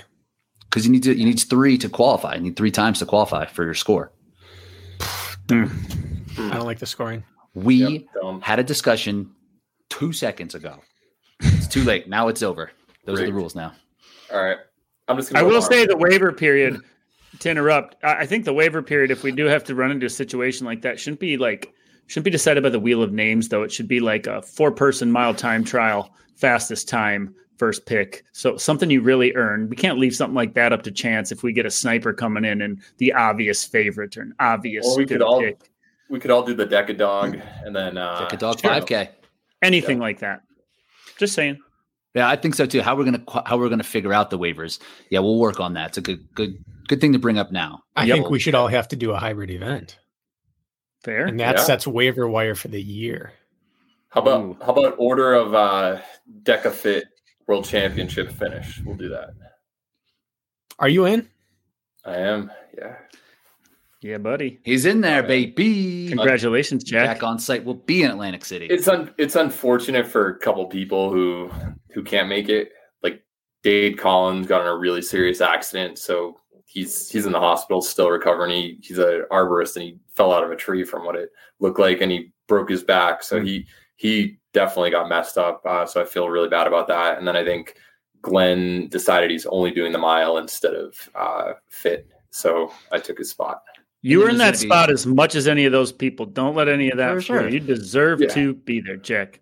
There's going to be some You're there. scheduling, you know, with World's Yeah. Toughest and some of the Spartan stuff. Maybe not all the athletes will show. Show up like Rich No, I'm- and I'm just snipe mentioning- the championship. Yep. Rich just showed up to Hyrox Worlds and just proved he belonged. I'm, That's I'm gonna pull I a was gonna Dylan say. Scott. Yeah. Surprise some people. yeah, you got time, baby. You've been in the lab. I know it. You want to draft Dylan Scott? Yeah. I want to draft Jack Bauer. Number I'll put him one. on- I didn't yeah. put him on the list. Put him on the list. All right, we'll figure out the waivers situation. Maybe it's some sort of Deca Dog 5K. Um, Yeah. yeah. Who are you All drafting, right. Jack? I'm Can doing guys see Lauren? Weeks. Okay. All right. Only thing we can't see the how far do the names go down on the men's side there? Uh, A little bit. Brent and Tiago Lousa below him. Below That's all we Kris. can see. Okay. Just just let yeah, just let me know if you want them. Yep. Okay. This is not as sophisticated as Jack's system. Oh, that's not wrong. Even the wrong person in them. Yeah. Do you want to put like a one next to the person just so we know what draft pick they were? Okay. Yeah. So Jack, tell us why you wanted to draft Lauren here. Um, because she's not pregnant anymore, and I think that she is without knowledge of if Hunter's going to compete. I feel like Lauren probably has the best chance of winning a world championship among everybody. Um, there's just so much good competition on within both fields, to be honest. But I think on her best day, Lauren is probably the most unbeatable athlete on either of these lists. And without carrying a baby, that's going to make her even faster. And we saw what she did in uh, DEKA FIT recently, like just set the record there. And I mean, she's Lauren Weeks. I I'd be stupid not to pick her. She's really seemed to figure something out in these past like year and a half or so. Even going back and looking at some of the previous results where some a lot of her times were like 68, 69, 67s. And then Mhm. that she's really uh, committed to the endurance piece. Even we saw at Spartan Games, a lot of endurance events there. She's doesn't shy away from that now. Must be in part of her training. She knows how to do it. She's figured out something on the race course as well. Like her style of racing is really intimidating now. So I like it. I think she's going to be really strong this year. I, I, I good pick, Jack. And she like I do. I believe the week the, the year she was world champ 2021, like she was still dabbling a little bit with like running a traditional Spartan race and doing like she's Spartan really this is probably Spartan she did Spartan games, but she was still doing stuff. And I feel like now she's look at her Instagram, like she's like committed, committed, like a dialed in Lauren Weeks, who now is like specifically she wasn't specifically training, I don't think, for Hyrox all of 2021, from my understanding. And so I just think she's even more dangerous. I don't think there's another choice out there. I think so too. And like one of the, She's the best the runner rub on her. field as well. You think so? Pure I'm runner. looking at all the stats that I'm. I pulled up my Hyrox cheat sheet for the World Championship last year, and she's the fastest woman's runner in the field. oh, over eight k in a hyrox. Okay, okay, Yep. that's That matters That's in, just- a, in a Hyrox, I'd say. Her, Yeah, she's but- the best mod. She has the best mod. Her mod is r- really really. We strong. talked about that earlier, actually, in the mod episode. Miss We- Mod. Miss Mod. Yeah. That is her. That is true. Um, yeah, because the rub on her at, at, in previous races where she kind of gave it back in like the sleds at a certain point, she seemed to have cleared that up, just practiced on it. And Yeah. I asked her one time, like, why, like, what's up with the sled? She's like, oh, I just haven't practiced. so like, she's practiced. She knows how to do We'll them now, and she'll be she'll be good to go. All right. She's I'm got that that mom power now. Also, a lot of people have a have a really good first year after that, especially in the running community. Mm. True that. I'm going, dude. Taking Ryan Kent. Me, my guy here. Yep. It's hard to bet against him. with with the absence of Hunter's, uh, assuming that he's not Hunter won't be here. I mean, Kent is next in line. He was second last year at the World Championships, beat him outright at the North American Championships. Is going to have a full another year of just straight up hybrid training, where he was kind of transitioning out of OCR and into hybrid stuff like last year or year before that. So now he's just a hybrid athlete. He's kind of paving the way. If there's a year for him, it's this one. Tip of the hat to him, like dude, Mr. Consistent. What else do you even call the dude at this point? Every time he shows up, he's competing for the win. He's progressively gotten better at like a like a reasonable rate, and he always shows up and takes care of business. Kent doesn't flop. Like at worst, you're getting a third out of this dude if he has, you know, the flu and shows up. I just feel like this dude is just dialed. Mr. Consistent. Can you guys think of a race in which he went and He laid won- an egg other than his He won the other than his beginning years, right? Other than his early races when he was feeling things out early on, I can't think of in the last year where he's shown up and not hit expectations. Not in a hybrid No. race. No, Yeah. He's the only American other than Hunter who is almost guaranteed to go sub 60 every time he touches a course on Mhm. American soil, which I believe is worth 55, 56 over in Europe oftentimes. So he's if you're if this is based around time, he's the only American right now who's guaranteed to be racing and guaranteed to be fast. Mhm. You know, his name I didn't have on here is Rylands. Go ahead and put him on here. is he committed to to hitting him? He uh he's gonna do LA. Um, Same as VJ, same as Veerman. So is VJ, so is Veerman. I'm not sure what we'll see out of those Put two in terms list. of the long time. We'll put him on the list. And then this is the year. This is the year. Sleds have changed. Even just Right. a 10% difference in sleds is a massive di- massive difference maker. You can get away Like- with OCR strength at that point, maybe. Almost. almost. Oh, yeah, you're not going to fake 100 wall balls with OCR strength, but No, I don't think VJ, as great as he is at OCR, is going to come out and smash this, but I think Ryland has the potential to. Yeah, I agree. I think, he'll last well. year he wouldn't have been able to come out and smash. I think he would have been able to come out and do mid 60s. I think now he can come out and run 60 low with this type of setup. I agree. I think that he'll be he'll be a factor if he chooses to be and, and wants to pursue it. I think he'll do really well. If VJ breaks 70, I'm going to be really proud of him. 70. Mhm. Truly.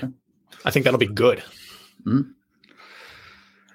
Okay. Well, we didn't draft Ryland. We drafted Kent because Kent's that guy. He's that dude this year. Corral, you're up. Kirk, do you have any strong feelings? I mean, I got some some players that I think we're both going to rattle around here in our heads. Um, picking two is tough. One's a wild card, considering we don't know if Kris can race, for example. Mhm. bet against the former world champ, or was it a fluke? She's proven that nothing is a fluke with her. Um, so uh, yeah, and then you got the wild card of Ryland committing or not committing. Like that's a big deal. We don't know how many races he's running, but he's proven to be great in the hybrid space. He will learn as he goes. So Um, I can babble more, but what do you think, Brakken? Well, I think that the way this is set up, where time matters over almost anything else and availability of races, I think it makes sense to do Europeans because they don't do OCR. They're going to run early and often, and they always run fast over there. So Tobias so, jumps right out at you, I, I would, assume. I would take Tobias and Linda or Tobias and Tim or Tobias and Alex. People that you know are going to have top five times on the year, and we can take we can snag two of them right away. I think Tobias is his trajectory is only going the right way as well, hasn't it? Yeah. Mm-hmm. Yeah. Yeah. Let's take let's take Tobias right before the World Championship, right? Is that why? What'd you it? say? Didn't you get COVID? He had a like, really severe case yeah. of COVID. It was almost kind of gave him like Bell's palsy or something. Like he had some sort of wow. really severe side effect, and he just couldn't make it over. Yeah, I like that, back in Tobias. Let's do it. And then there's a lot of other options, but to to stay uh, away from our typical side, let's let's pick not all one gender. Then we go with Linda. Uh, let me hold on. Yeah. What do we think? I guess I don't. As far as the scoring goes, I'm a little confused because some of these events, like if you have a European event versus a North American event, like for example, like an Alyssa Hawley who's committed to this, could she? I mean, she, we're talking time the way that the, time, yeah. the way that New York played out, it's encouraging. Like I feel encouraged that the times are going to be more even this year. You Last don't think they, it'll be a European slant? You really don't. I not as much. Hmm. But I believe Europe won't get worse. We'll just get faster. Right. Yeah. So we have known commodities who are going to ro- run 63, 62 maybe. And then we have people who have run 68, 69. Can they drop down? How much do they drop down is the question. So if you're going on time, how would you not pick the current world record holder? That's why I'm leaning that yeah. way. Yeah. Let's do it. Okay. Linda Meier. But yeah, she has really improved a ton. Like almost you can't say enough about about her improvement and finishing second at the World Championships last year, and then coming out and breaking Lauren Weeks' record in her first race this year is kind of scary. I don't know a ton about her intangibles, but like she is locked and loaded when it comes to Hyrox and Hyrox prep. So she looked good doing it. Now, typically, the winner of Hyrox looks better than anyone else, mm-hmm. but the winner still has to suffer and she looked good doing it. And that to me, that does matter. Jack, you'll know this. What's Linda Meier's background of sport? I actually don't. Oh, she played some sports in Germany. So she did the things and um, stuff before this. Got it. Yep. Yep. Cool. Shocking, actually, Jack. I felt like you would have known that. Yeah. I teed you up. I know, I know. I should, I should. You shot an air ball. So not only do we have two good time trialers, Kirk, but we have two people with world championship podium and or titles. So they've Love shown it. they can do both. This Love is why it. I wanted that three four spot. Good picks, pretty good picks, That's guys. Three four, pretty good but... picks. Who would you have taken uh, there, Jack? While, would you have though. taken those same two? Uh, or would you have gone though. for a younger? Year? It European all depended guy? on. I was assuming that that Lauren and Kent were gone, yeah, those probably would have been the two that I would have taken. Okay. Linda, I definitely would have taken Toby. Linda, most likely, but there was someone else who I probably would have, who, mm-hmm. who I was considering, and I'll wait till Rich is done. I'm going to take. I know who you're going to take, but we'll see. I'm going to go ahead and take uh, Mirjam von Rohr here. Yeah. That's what I thought Jack was going to take. Yeah. you see high level CrossFitter and you start salivating. Uh-huh. Mm-hmm, mm-hmm. Yeah, she is. Last year was really her first year on the scene, and she came out and won the European Championships, beat Viola Oberlander, and ended up third at the World Championships. And I would just chalk that up just to a lack of experience. Like she, I think she was probably the most fit person there that day. Uh, based off of her CrossFit ability, she, I thought she was like in like the top 50 worldwide after the open, but she chose this route. She didn't continue mm-hmm. to hmm. go down the semifinals or the quarterfinals to the semifinals, which she clearly should have. Um, so she has big ability to do work.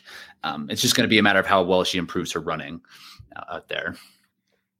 If this year was any other year that we've already seen, I think I would have taken her over Linda. Same thing on the guy side. I would reward people with big power. And this year I'm going to lean a little bit into more running ability, I think. Yeah. Right. And that, that's and in that first race in Basel where Linda did break the record, she beat Mirjam like straight up. How, about how much? Do you know? A minute and a half, maybe. Minute, yeah, a minute and a half. Yeah. So, and it could just be a matter of timing. like it's it's very impressive for Linda to come out and run a PR and a world record in her first race, but how what's that mean for her longevity mm-hmm.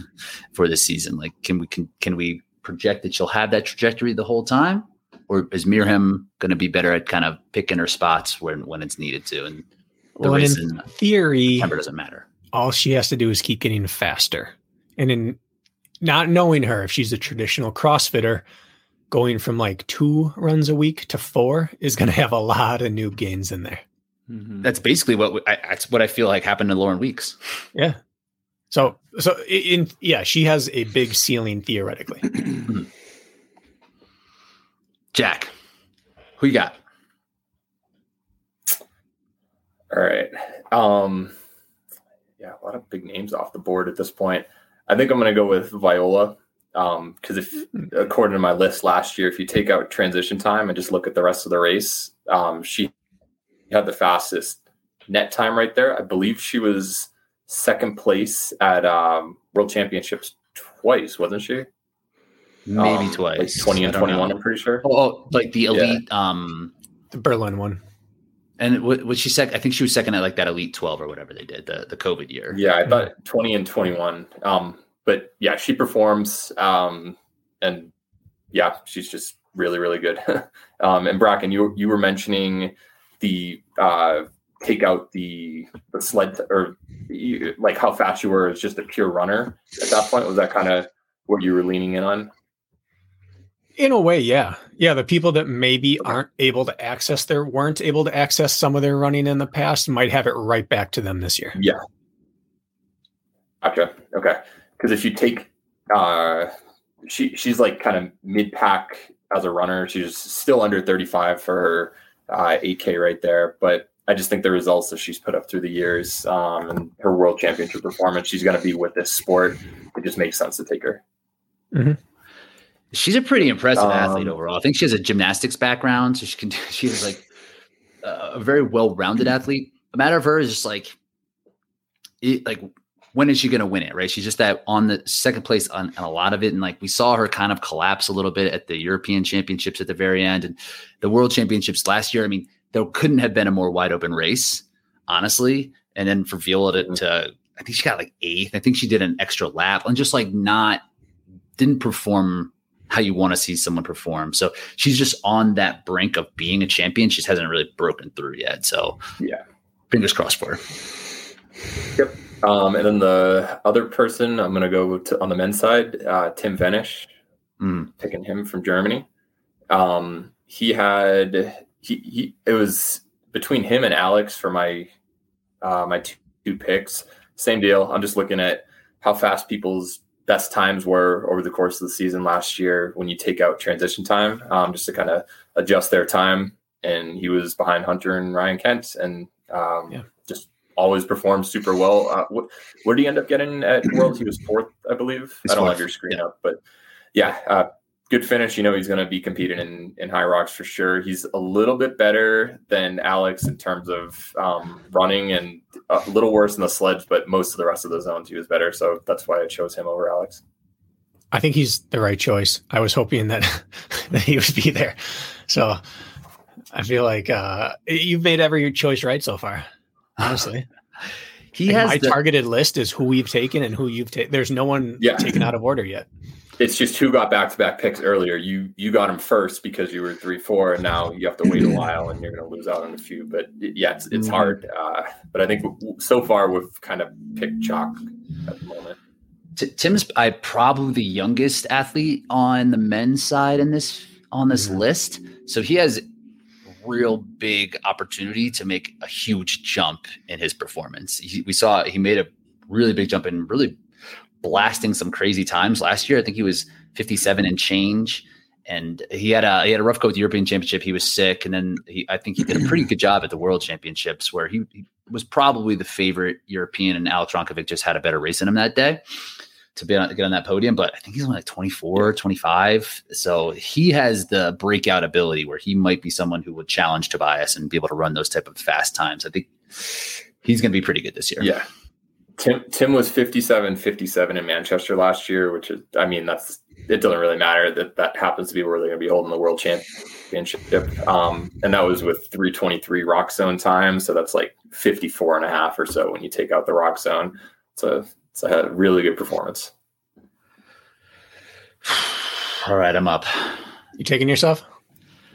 I probably How confident should. are You, you? You really should right now. Otherwise, you're kind of a schmuck. Yeah. I was gonna, I was gonna take you on myself torque? first. That's just it all plays. It all it all plays. That's what I'm looking at. I'm looking at some athletes. I'm like, well, if I'm taking him, I might just take myself there. How's your fitness, Rich? How's it coming along? Rock solid. He's All right. moving. Some Did a of the workout best with him this weekend. Rich is Rich is fit. we're fit, we're fit out here. So maybe, but I think I'm. I might just. I might just punt on this one completely. All and- right, Ri- and- Rich passes, and now it's Kirk's. I'm gonna. I'm gonna go out and really kind of reach here. I like it. Um, Yeah. because I I believe this person is going to really make a splash. Her name's Can I Meg guess a Jacoby. letter? No, that was, I'm I was saying- guess M, but yeah. I'm taking Meg Jacoby here, Darn. Hmm. who uh, She looked good, huh? she looked ridiculous. But she like, didn't really take second. no, no, she would have won that race. She smashed and she accidentally turned in a lap early, got a three minute penalty. I don't believe turning in a lap early helps your next station. I really don't. No, Can Now, hurt the it. sleds. Yeah, not- yeah, not on the sleds for sure. After the sleds too. Like it would be okay to get that another minute and twenty. yeah, Just- just so she, I wanted her real bad. And the the the the penalty, I was thinking about this. It's disproportionate if it's always three minutes. If it's a three lap course versus a four lap course, hmm like it would, and she still almost won. Oh, She'd you're saying be- arbitrary flat rate penalties are bad? Oh. See, when there's not, when all the courses are different. For I mean, that's the difference between a one and a half minute penalty and like a 48 or 50 second penalty based on three laps or four laps, whatever that would come down to. That's probably terrible math, but it's it's really not equal. And there have been two two and a half lap courses. right. You might as well skip one of those I know.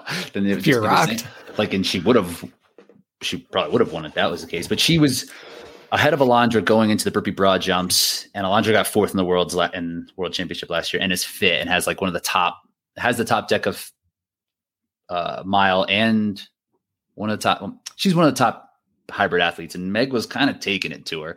Who knows what would have happened if that if they would have raced together for the entire duration? But this was Meg's first ever event, Yeah. and she was a Division One runner and uh, a She sheepler. looks like it.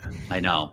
and now and now she spent a lot of time in the gym. She's actually a pretty advanced weightlifter. She's gotten into like uh, she followed like the conjugate method for a long time and some some uh, a really cool uh like kind of stat to sum her up is that she's run she probably is in like 17 mid shape, but she's run under 17 in a 5k and can bench press over 200 pounds. so Oh. like she Uh, has what's his name was on the stream saying post bulking up.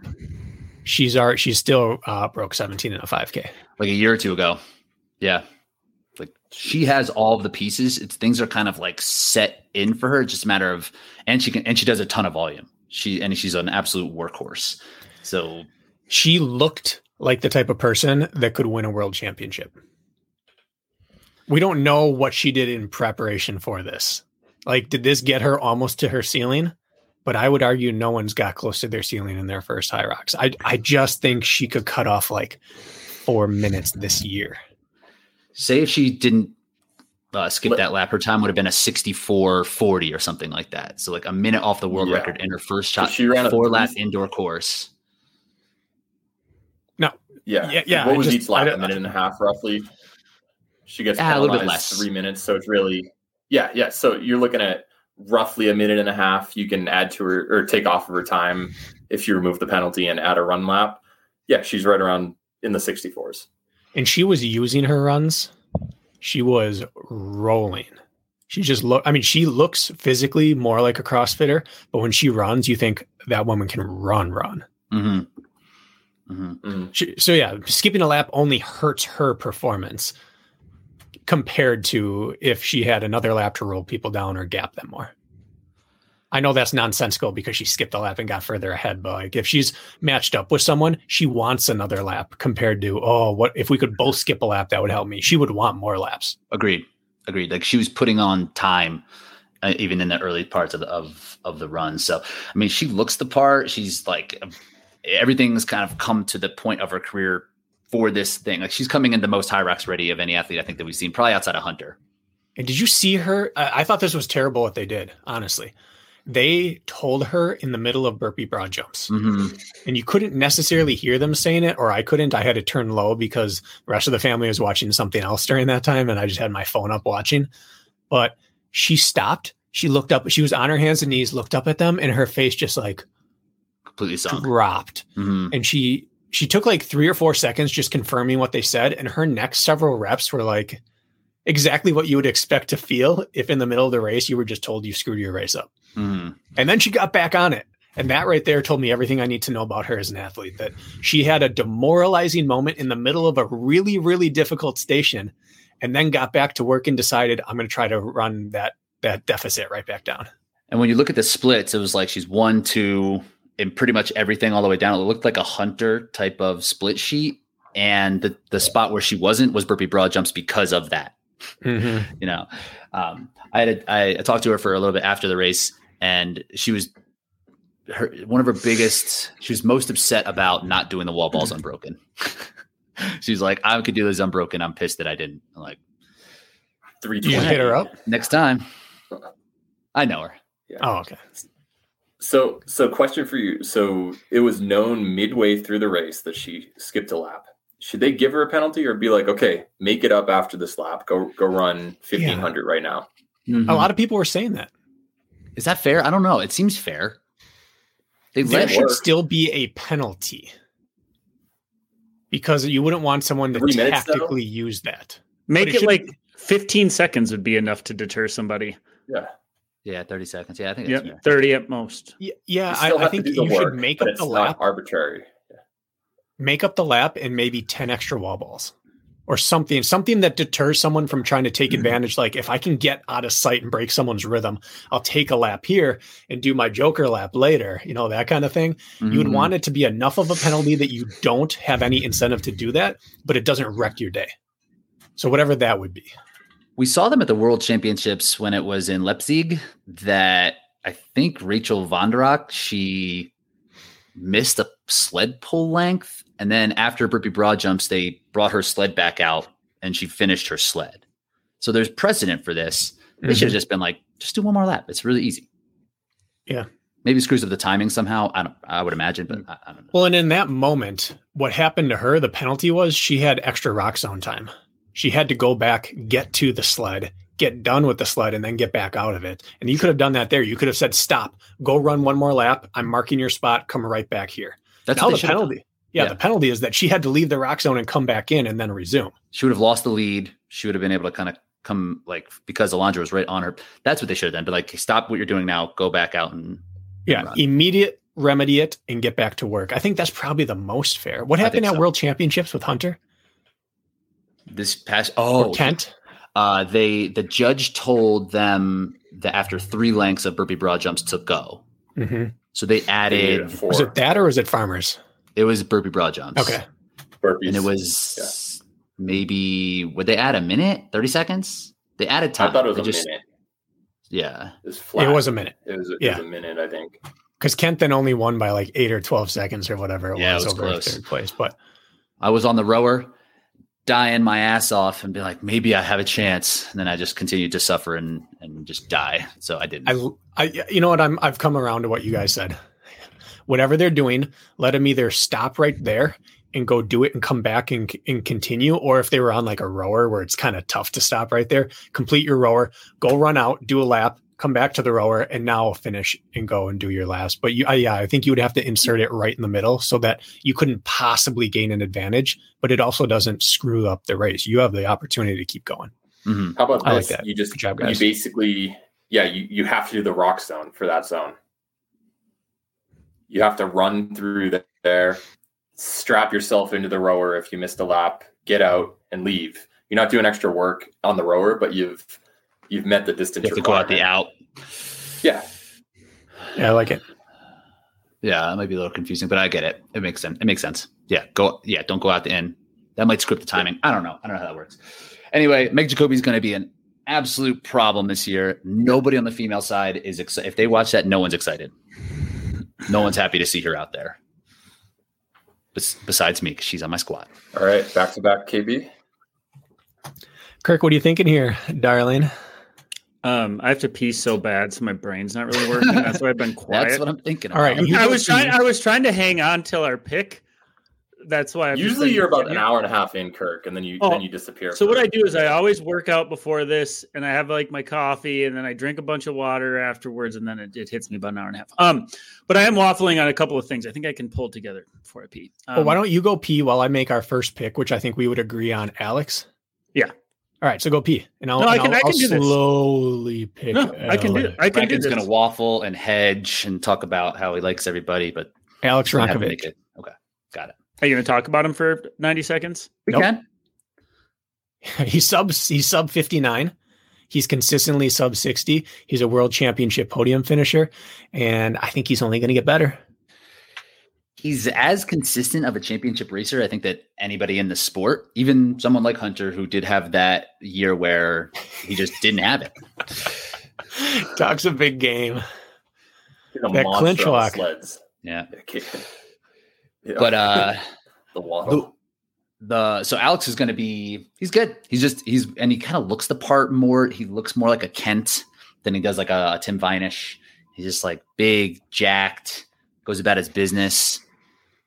I like. I think he's been on the world sh- world podium three times, at least twice, At least two. At least at least the past two years. And then I think he didn't get an invite to the Elite Twelve. I think that's what that was. Yeah. because they were they were bringing in influencers. They needed to get their influencers to see how they. they that's right all right so on this next one What, It what are the gender totals, by the way? so we have three two you or have we have two one two one. You have Two one female. one- Okay. Yeah, Jackie, you have So- two females, one male. Okay. Yeah, I switched over to the screen now. I see it. There are a couple guys that i think are posed poised to have really good seasons really good seasons and the world champion is still sitting there because now if kirk wasn't here i would just pick kris because every single time she she does something she finds a way to get it done and she's like oh, i'm not going to get there and she shows up and does it all right kirk what are you Hey. thinking big guy Ugh. He's well, I thinking feel he like- feels better. Oh my god, my the whites of my eyes are turning yellow. All right. Um, that's like a thing I think a grandpa would say. Um I don't know here. Here's the thing. My mind was going to like sort of like a roll of the dice, which we do once in a while, but it's a big roll of the dice. And that is like we could win this whole thing if a certain individual commits to yeah racing these races, right? It's like one of those truly rolls the dice. We have no idea. All we know is this gentleman comes in and crushes everything he does and will do the same in this space. And so there's somebody that jumps out to me that's never run one of these races before. And I think you know who I'm talking about. Or we balance our squad and pick a female. I can't decide. What are you thinking? well i want to roll the dice on a female Oh, i think you it's time to take kris Okay, But she's openly said she can't make any of the events. Can, She'll can she really not make North Americans? Knowing They'll Kris, she'll figure it out. And Kris will figure it out. She My was, only she thing was with going her to do is that- OCR Worlds and fly to Tahoe to do a 24 hour on the same weekend. She'll just run a morning race and then Her not doing Mhm. events has never been a problem. Yeah. Yeah. She just always shows up. So I Do think we know where her heart is? Like, do we know? Does, is her heart equally distributed amongst the mountains and the hybrid space? Do we do we know any of this? she's this? doing? DEKA DEKA FIT World Championship and DEKA Miles, so She she's invested in hybrid. But I don't know, Kirk. That's No, a good a- question. Yeah, She's maybe the most She's an everything. joyful competitor I've ever seen, Mhm. but everyone has an ego. Everyone has one somewhere. Whether she and Rylan want to admit they have ego or not, they have one. And hers is saying, everyone's putting an asterisk on my world championship because Lauren wasn't there. And the race kind of devolved into this one on one battle as we broke away. And it just like I turned out to be the better that day. But I don't know if anyone thinks I'm actually the best at Hyrox. And I like hearing about a Kris with that mindset. Now that's total speculation, but so that's who I would take here. But I'm of course open. The only issue is that after Kris, I see a logjam of like pretty solid monsters, but she can beat all of them if she shows up. Well, two things. One, in this scenario, doesn't it make a bigger difference? Only four total men have been picked and five women already. So picking a sixth woman, if we're going off of t- like you want to pick the field that hasn't been saturated yet, which actually means the men's field is open to pick a higher ranked athlete potentially. Am I am I misunderstanding? And then two, Kris's best time is a 107, right? And we have a lot of players on the board who have potential to go faster. But was that just because that particular race? Like, has she been consistently that low? If we're going off of time here, is there So any we're hole to be going men. picked? I'm okay with going men, but if we go man, I actually want to take Tom Hogan. Hmm. You like he's a 221 marathoner, don't you? He's already sub 60, and the sleds might be a little easier. I don't know. You're just going to pick holes in any of my theories here. So why no, don't you I'm go going to shoot your holes gut? in my Well- own theory. Kirk, with to answer your question a little bit to help you guys out because you guys are having a tough time. The she had her PR at that Vegas course, which I think was two minutes slower. So her PR probably is closer to 65. You think so? Okay. From and from that, like I think her PR that qualified her in was like a 110, and I think or like a or 108, I think at North American Championships, She went like 113, 108, 107 at a slow course. Yes, on a very slow course. Yeah, so I think- Hunter and Kent were the only two that broke an hour there. yes, yeah. So a very slow course. I think I think her PR is probably closer to 65. So you would pick a Tom Hogan over like let's say a Rich Ryan in this case, huh? I dare you. Who is hung like a horse. Hung like a horse. There are I three heard. gentlemen I want to take. And I hmm. don't know really how I would put any of them out there other than one of them already broke 60. Okay. But I mean, Here's I, the thing. This is your space more than mine, so I will def- I will defer to you. I really will. I'm confident whatever you pick. Um, I just think if you take a guy, no, just go. You pick. See, this is the problem when you have two of us on one team. It turns into this. Turns into this situation. Hey, Kris. Yep. I, I I- was she- like, I- you guys I- handing me the reigning world champ? This is amazing. every single time that we have the debate about Kris and we take her, we're happy we took her. Well, no, it just has to do with what is she showing up or not. Yeah. That's sort of that's the the whole deal. Of all the people on the planet who I would uh, trust to show up despite uh, irregularities in schedule, uh, she's she's number one by a lot. And be unaffected. However, I am very open to owning this. If she doesn't show up, I take full blame on this. I just this just occurred to me now is like when uh like she'll probably get the the needed amount of races but she might do doubles before a couple of these races. she, she might come back and have a this might be her second or third race of the day that she's doing that, that will build into your time. You guys need that world championship, whatever we have the world championship uh, amplifier. We need that to be advantageous for you guys We'll- potentially. We'll see Kris this weekend at uh, a hybrid event in Colorado Springs. So we'll see how she does there. you know She's what? that She Sirius ahead. Arena. Yeah, go ahead. she she has not disappointed one single time yet. Mhm. Not one single time, other than not showing up, which would then, of course, be a disappointment. I don't think one time she's allowed us to entertain the fact that Kris did this or Kris did that. I don't think once has she ever not shown up. Ever. I can't think of a race. Even her duds are spectacular, like Mexico. Right. Yeah. You know, that's a great dud. Was that a dud? What's she No. got? What was she That- for that's my today? point. Name a worse Mhm. race than that for her this year. I don't think there is one. exactly. Yeah. Was she third there? Thought she was fourth or fifth. Fourth. No, I don't think she was on the podium. No. Yeah. And she led by like an In Mexico? amount early. Yeah, Yeah, where was she, I Jeff? thought she was second in Mexico. Was she?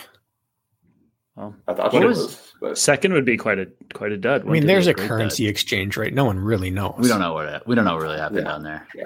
Point is, we drafted her again. I like it. All right, I'm up. I would not have been disappointed with Chris. So kind of mad you uh you took her. All right. I'm actually going someone who's not on this Hey, hey, list. hey, hey, Uh, whoa, whoa, whoa, whoa, whoa, whoa! I You're was trying going to to say you're gonna well, take my because pick? because of a spelling error. Um, but It's just not your pick. It's I just think, not your pick. issue. oh, geez, yeah, you're right.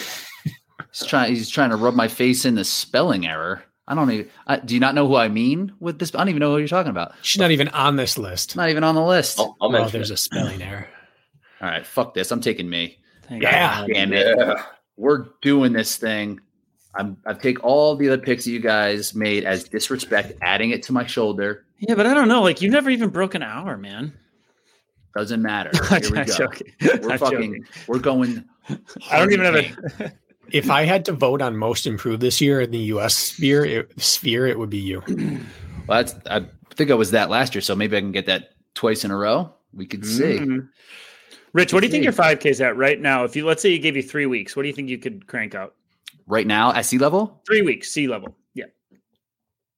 15, 28. Oh, you said fifteen thirty two days ago. So Now that's you're a little right. Faster now. Two seconds faster. I've only. I'm making progress. We'd be reaching for the line together.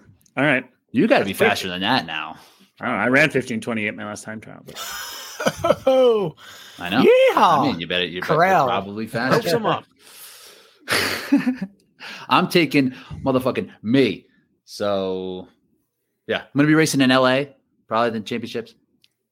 You're gonna be taking I'm some excited. scalps in LA. A lot of people are gonna be there. So Maybe one of their the Rich debut. Ryan train. This is the day. I'll be there to that welcome Either them. you squash the hype train or the hype train squashes your entire season. You're not going to come back from it if Rylan just rams you. Ain't gonna happen. I And don't it, believe so either. the uh, He's going to have to break 60. extra motivation. I would think so. Extra motivation for the year. Yeah. Did you guys see Rich's uh, video that he got tagged in on wall balls the other day? All right. So we did we did a pretty hard session. Oh yeah, yeah, yeah. Ryan's. How many unbroken wall balls at the end of probably 40 minutes of compromise work? Pretty pretty hard effort there. How many unbroken wall balls do you think Rich got at the end of that? 72. 80. You're short. 82. 82. Ooh. Wow. I was hoping for 100. Yeah. What was that heart rate going into those? It wasn't. It was. It was like after. It was like. break. I was like a cash. Okay. I was a cash out. Nonetheless. Wow. Yeah, there was no problem. Easy Yeah. work.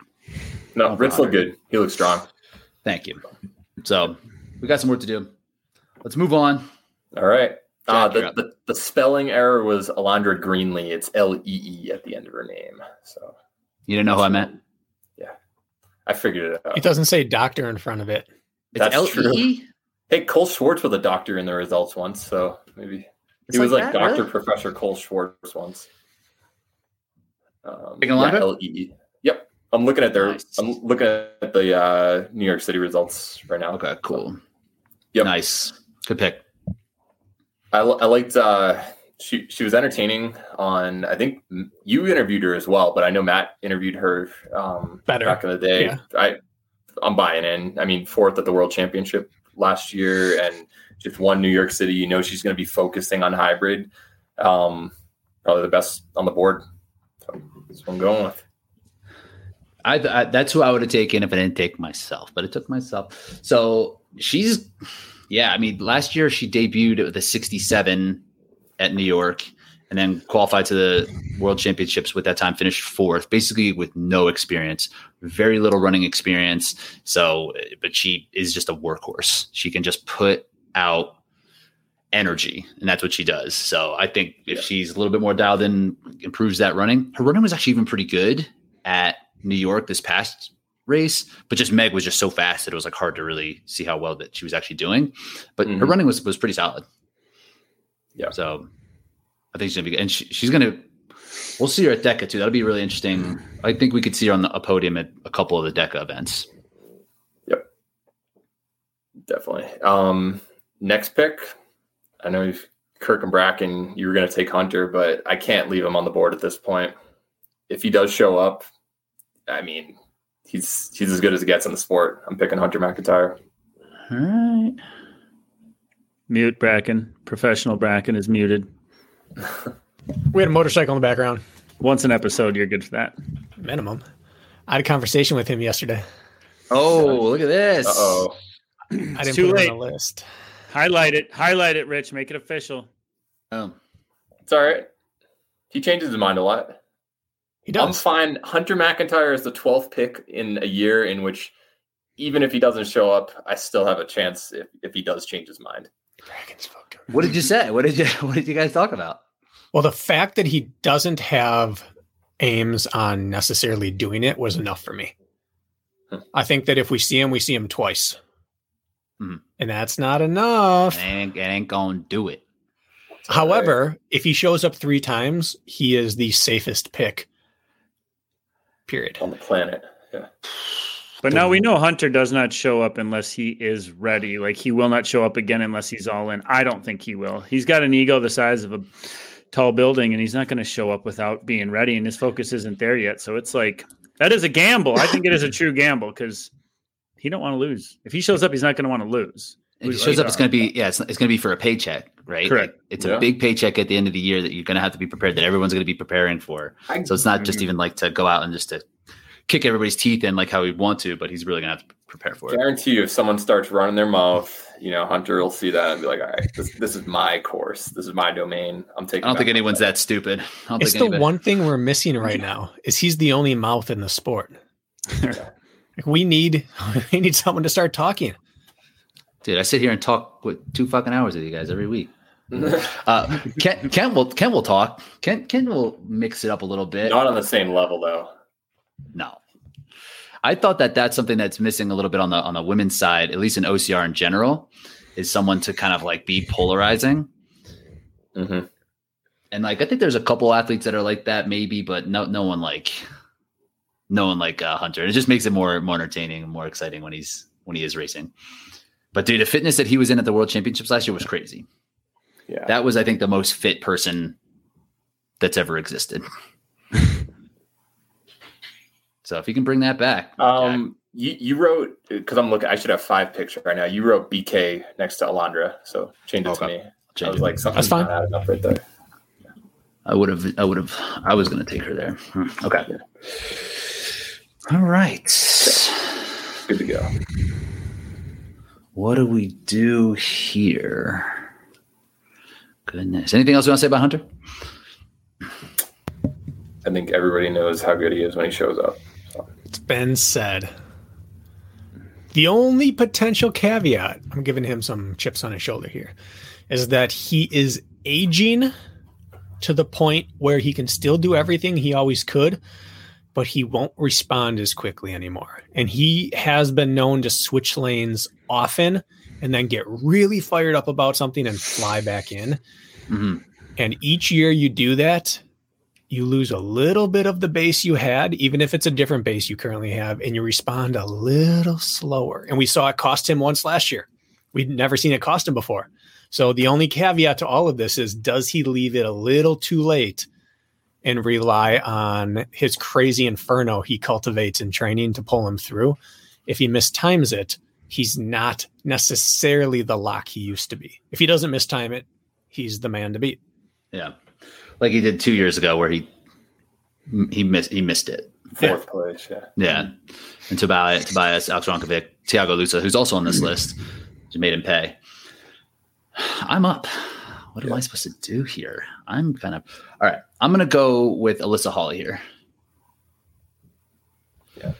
Pretty That's much next, pretty much next best available, fifth place at the World Championships last year, and I think we only saw her race twice last year, where she was third at the U.S. Championships, beating Kris, and then fifth at the World Championships. And before the World Championships, she was at GORUCK Games, just giving it to people, working people at all those events. And then she just got eliminated in that head to head whatever situation. But her hybrid fitness is really strong, and I'm I'm hoping we'll see her a little bit more in, in, in racing.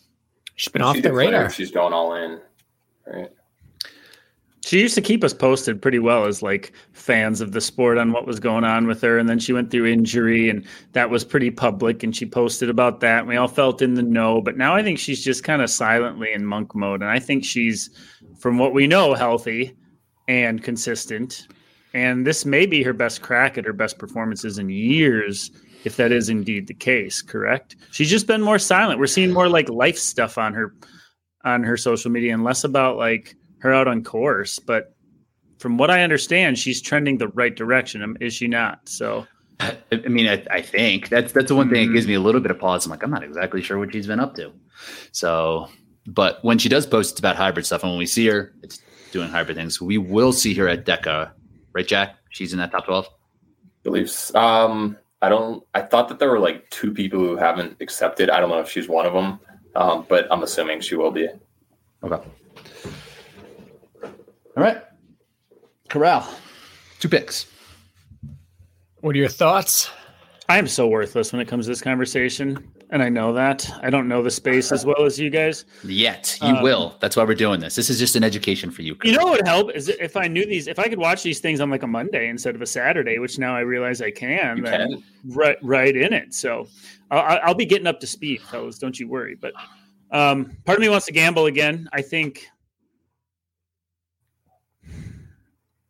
I don't know what I think. I don't know what I think, Brakken. I still got I got this thing for Rylan right now where I just like dudes impress me time and time again. The way he blew past Kent and Deck, if it is running strong, he'll pick up everything else. He always shows up. And if he does the first one and has success, he's going to want to come back. And if he does the first one and lays an egg, he's going to want to come back and prove it was a fluke. I just don't see him not coming back. And that's why I think rolling the dice on a guy like him for one of our picks makes sense in my brain because that dude races it all and wants it all. And he's okay. got the range. So I would like to gamble on him because it could be something that just wins us the whole damn thing if he commits. Take him. And then uh, I will defer to you. I'm putting my stamp on you, Rylan. All right. And then I will defer to you as far as you're talking out the next one. I think you have to go with a woman for your next one. Yes. No, we don't. You do. okay.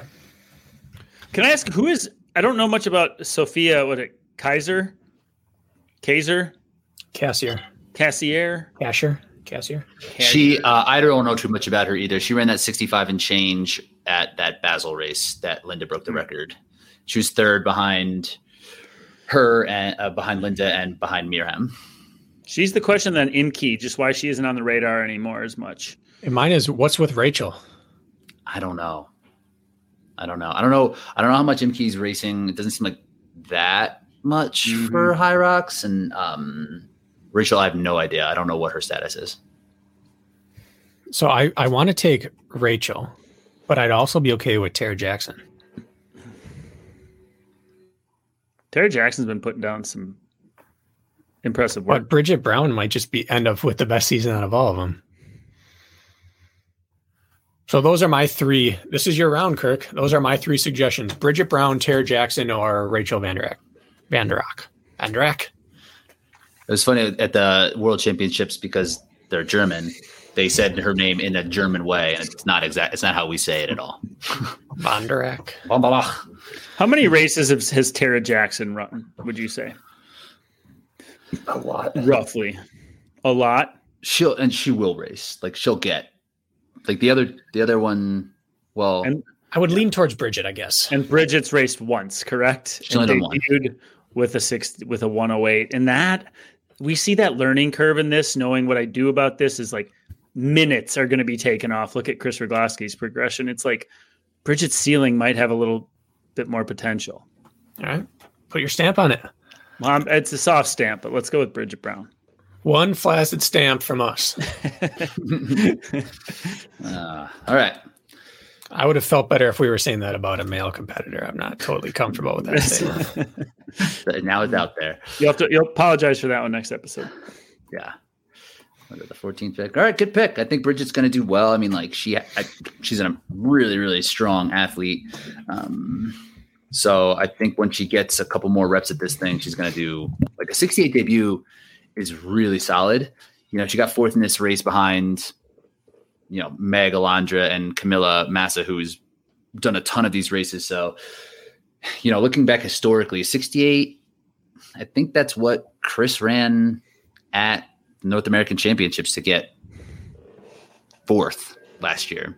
Different course, different sleds, but still, like it puts her in a, a good territory for a debut for sure. So I like it. Sweet. I'm up. yeah. Oh boy.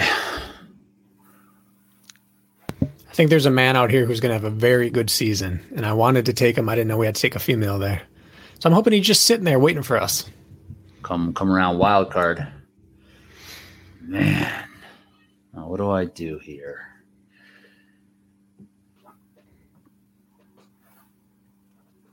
I truly have no idea what to do. Any torque athletes you want to ignore? That I want to not pick.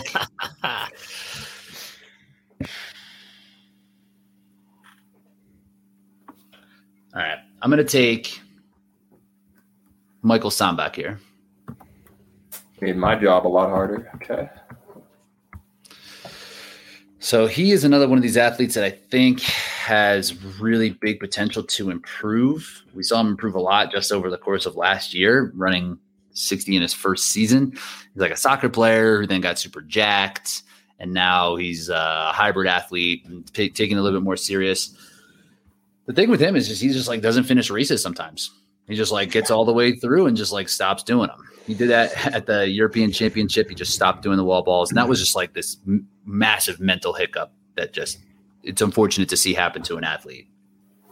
And he was he was in this the Basel race during lunges, and he stopped then too. I don't know if it was as much of a mental hiccup as it was physical, but sometimes he doesn't finish races, which would be bad for my team. but I think he has potential. if you be, had to pick one trait not to have in a keeper league, that might be it. That's not. But he's ideal, really good. But he's really good. His potential is really high. I think he could. I think we'll see him under fifty nine this year. So wall balls is just the weirdest place to drop. you do an hour worth of work and you just say, "Ah, fuck it, I'm off." He was in. He was in second. Oh my goodness! you know, if you if you if you stumble in there and stop it, if you're like in 12th, I mean, maybe it's just not your day, but it was his day. Interesting. But I like no, him. I, I, he's got the best. He, he would have been who I would have taken here. Um, best upside, in my opinion. I disagree. Lucky for us. All right. Um, Rich Ryan does. Who's up? Kirk He's DeWitt does. Already off the board. Are we taking Kirk DeWitt here, Jack? Jack, you're up. Got to take yeah, it. Roll, roll with it. Yep. Sweet. Um, going Tom Hogan. All right. That is just too much of a Jack pick to avoid Jack picking it. Yeah. It checks no, every you, mark you you could ever had. A fantastic road runner, not American, still yeah. on the board. Those are your Ireland. So you should have taken world him like four rounds ago. It's going to be pretty easy for him to travel to Manchester from Ireland. Um, Rich, your seed time from Chicago, you went 29.38 for your 8K. And um, whatchamacallum, uh, I already lost his name right. Tom, he went 29.36, so he was two seconds faster. So he's just as good of a runner as you. Um, and False. I think highly of you this season. So yeah, has Rich run a 221 marathon? he ran within two seconds of him in the in the Hyrox. That's what we're talking about. That's exactly yeah. Let's not. That was uh that. that was Tom. Uh, Tom's in his forties. Uh, that, so he's, he's young forties. Yeah. Yep, it's still in his 40s. But like I think that time was in the 90s, 20s. Yeah. Yeah. yeah. But no, I mean, but he has just, the high end. He has a crazy 50K too. I don't speak 50K times as much. He has like a road or like a, like a some sort of like really, really fast 50K that he's run. He's a really yeah. talented runner. He's, he's he, a good athlete. He doesn't have many weaknesses. Like he's pretty in the middle on a lot, like against the best in the sport uh, at his splits. I'm just looking at it. Low four for the wall balls. That's faster than Kent did in Chicago. Um, good at burpee broad jump. He doesn't lose time when you lose time. He's pretty solid on the sleds as well. So I think just that running ability, people are going to figure things out with the sleds this year. That's going to be the biggest difference maker. So Tom Hogan, it is. All right, wild card. Wild card. All right. I love wow the European picks because they're not going to get faster because their sleds aren't changing. You're just trying to psych me out. Um, no, I just I, that justification. I don't see it, but maybe theirs will get faster as well. Hmm?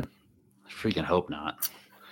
The one, the, the one race where uh, one of these athletes has their PR from, I was back looking at it. It was uh, in Madrid last year, or one of them, and the sled was a minute and forty four. Mm-hmm. 144. And my sled from the race I qualified for is like 350. I want to say that's what Callie and I did on our woman's weight doubles sled push, where we didn't take a single break. We just cranked the whole time between the two of us. right. Sprinting. They did that in the second station of a race. Wow. Um, Wild card. So, how pregnant is Rachel? She's Probably pretty pregnant. At this point. So, realistically, if she has a baby, I don't know her. I, I I thought it was around fall or so, based on the timing when when I heard about it earlier. So, probably like the next month. That's about maybe two months to recover. Lauren Weeks sort of did that. Um, I don't know. It's just a fast turnaround. I, I think it's too risky at this point. Um, if we're just looking at consistency and people who are going to race Two months lot, is too short. Two months is too short. Yeah. Um, Sarah Colty. I'm going to go with her just because she, you know, she's going to race a lot and she's performed at the world championship level in the past. Okay. I thought you'd take a dude because you basically have a wild card as one of your top picks.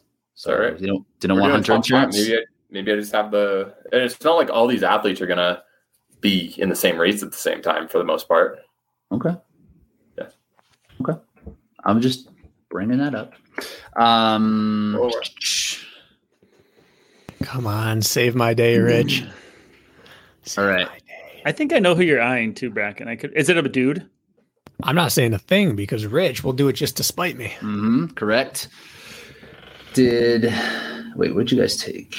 Okay, I took Bridget over Tara. Okay, who are my women? Women are rock solid. All right. If this person's listening right now, he's probably screaming. There are two people screaming right now. Hundred Yeah, and, and those are probably the two who are going to get picked. I'm taking Magida. ah! That's, that's totally Brakken's pick. Yeah, that's what I wanted. The man just came off a stress fracture and ran 60 flat, Yeah. and he looked big. And He's only going to get faster. hmm His his farmer's carry was really good. Like he's improved some things that he sucked on in the past by just not being able to run in a while. I think he's going to have a monster year. I think so too. And like, like we saw this with him a couple of times. He seems to race really well when he's kind of out of his preferred style of training, which is just like sim, sim, sim, sim, sim. Last year when he ran 61 and change, it was after marathon training. And this time was after an injury.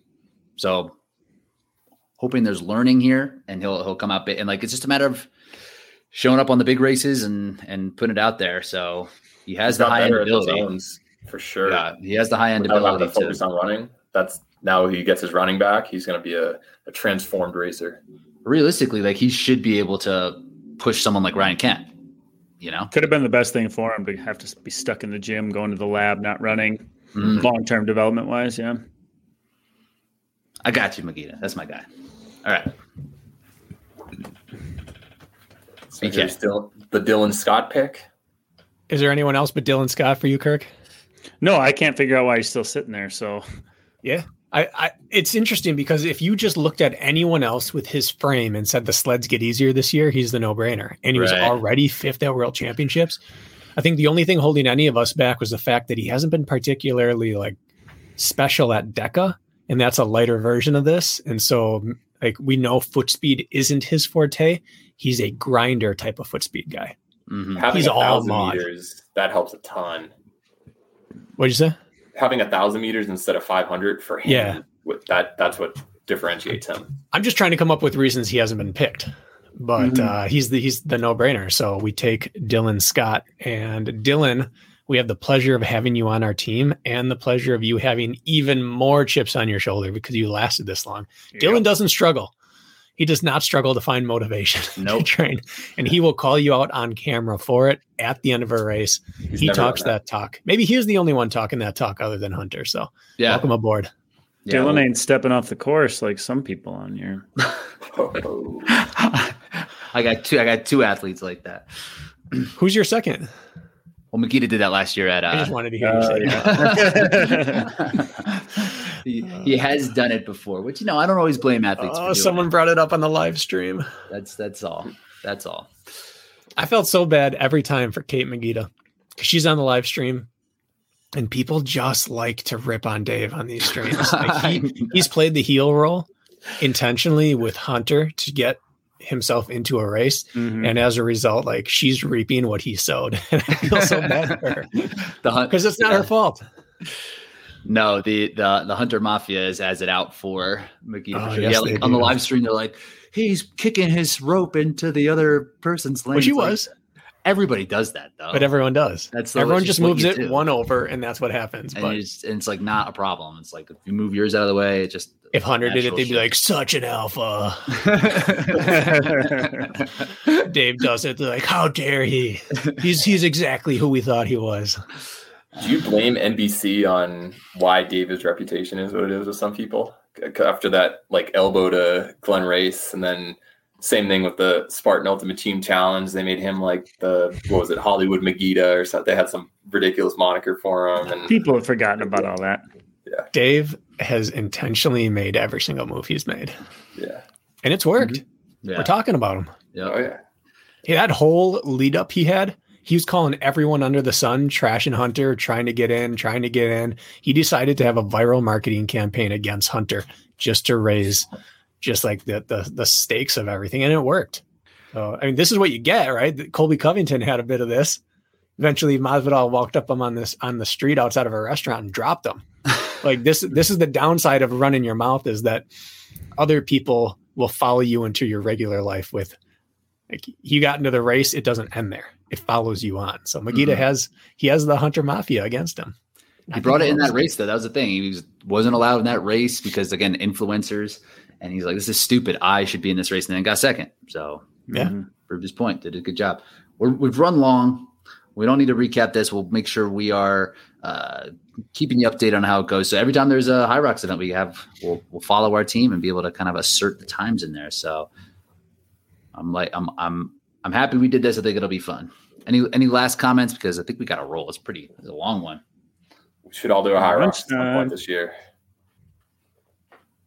including Kirk. I think we, I think we do. Yeah, I think we got to come up with something for our. uh Oh, we got to make a mid-season pivot with a pick.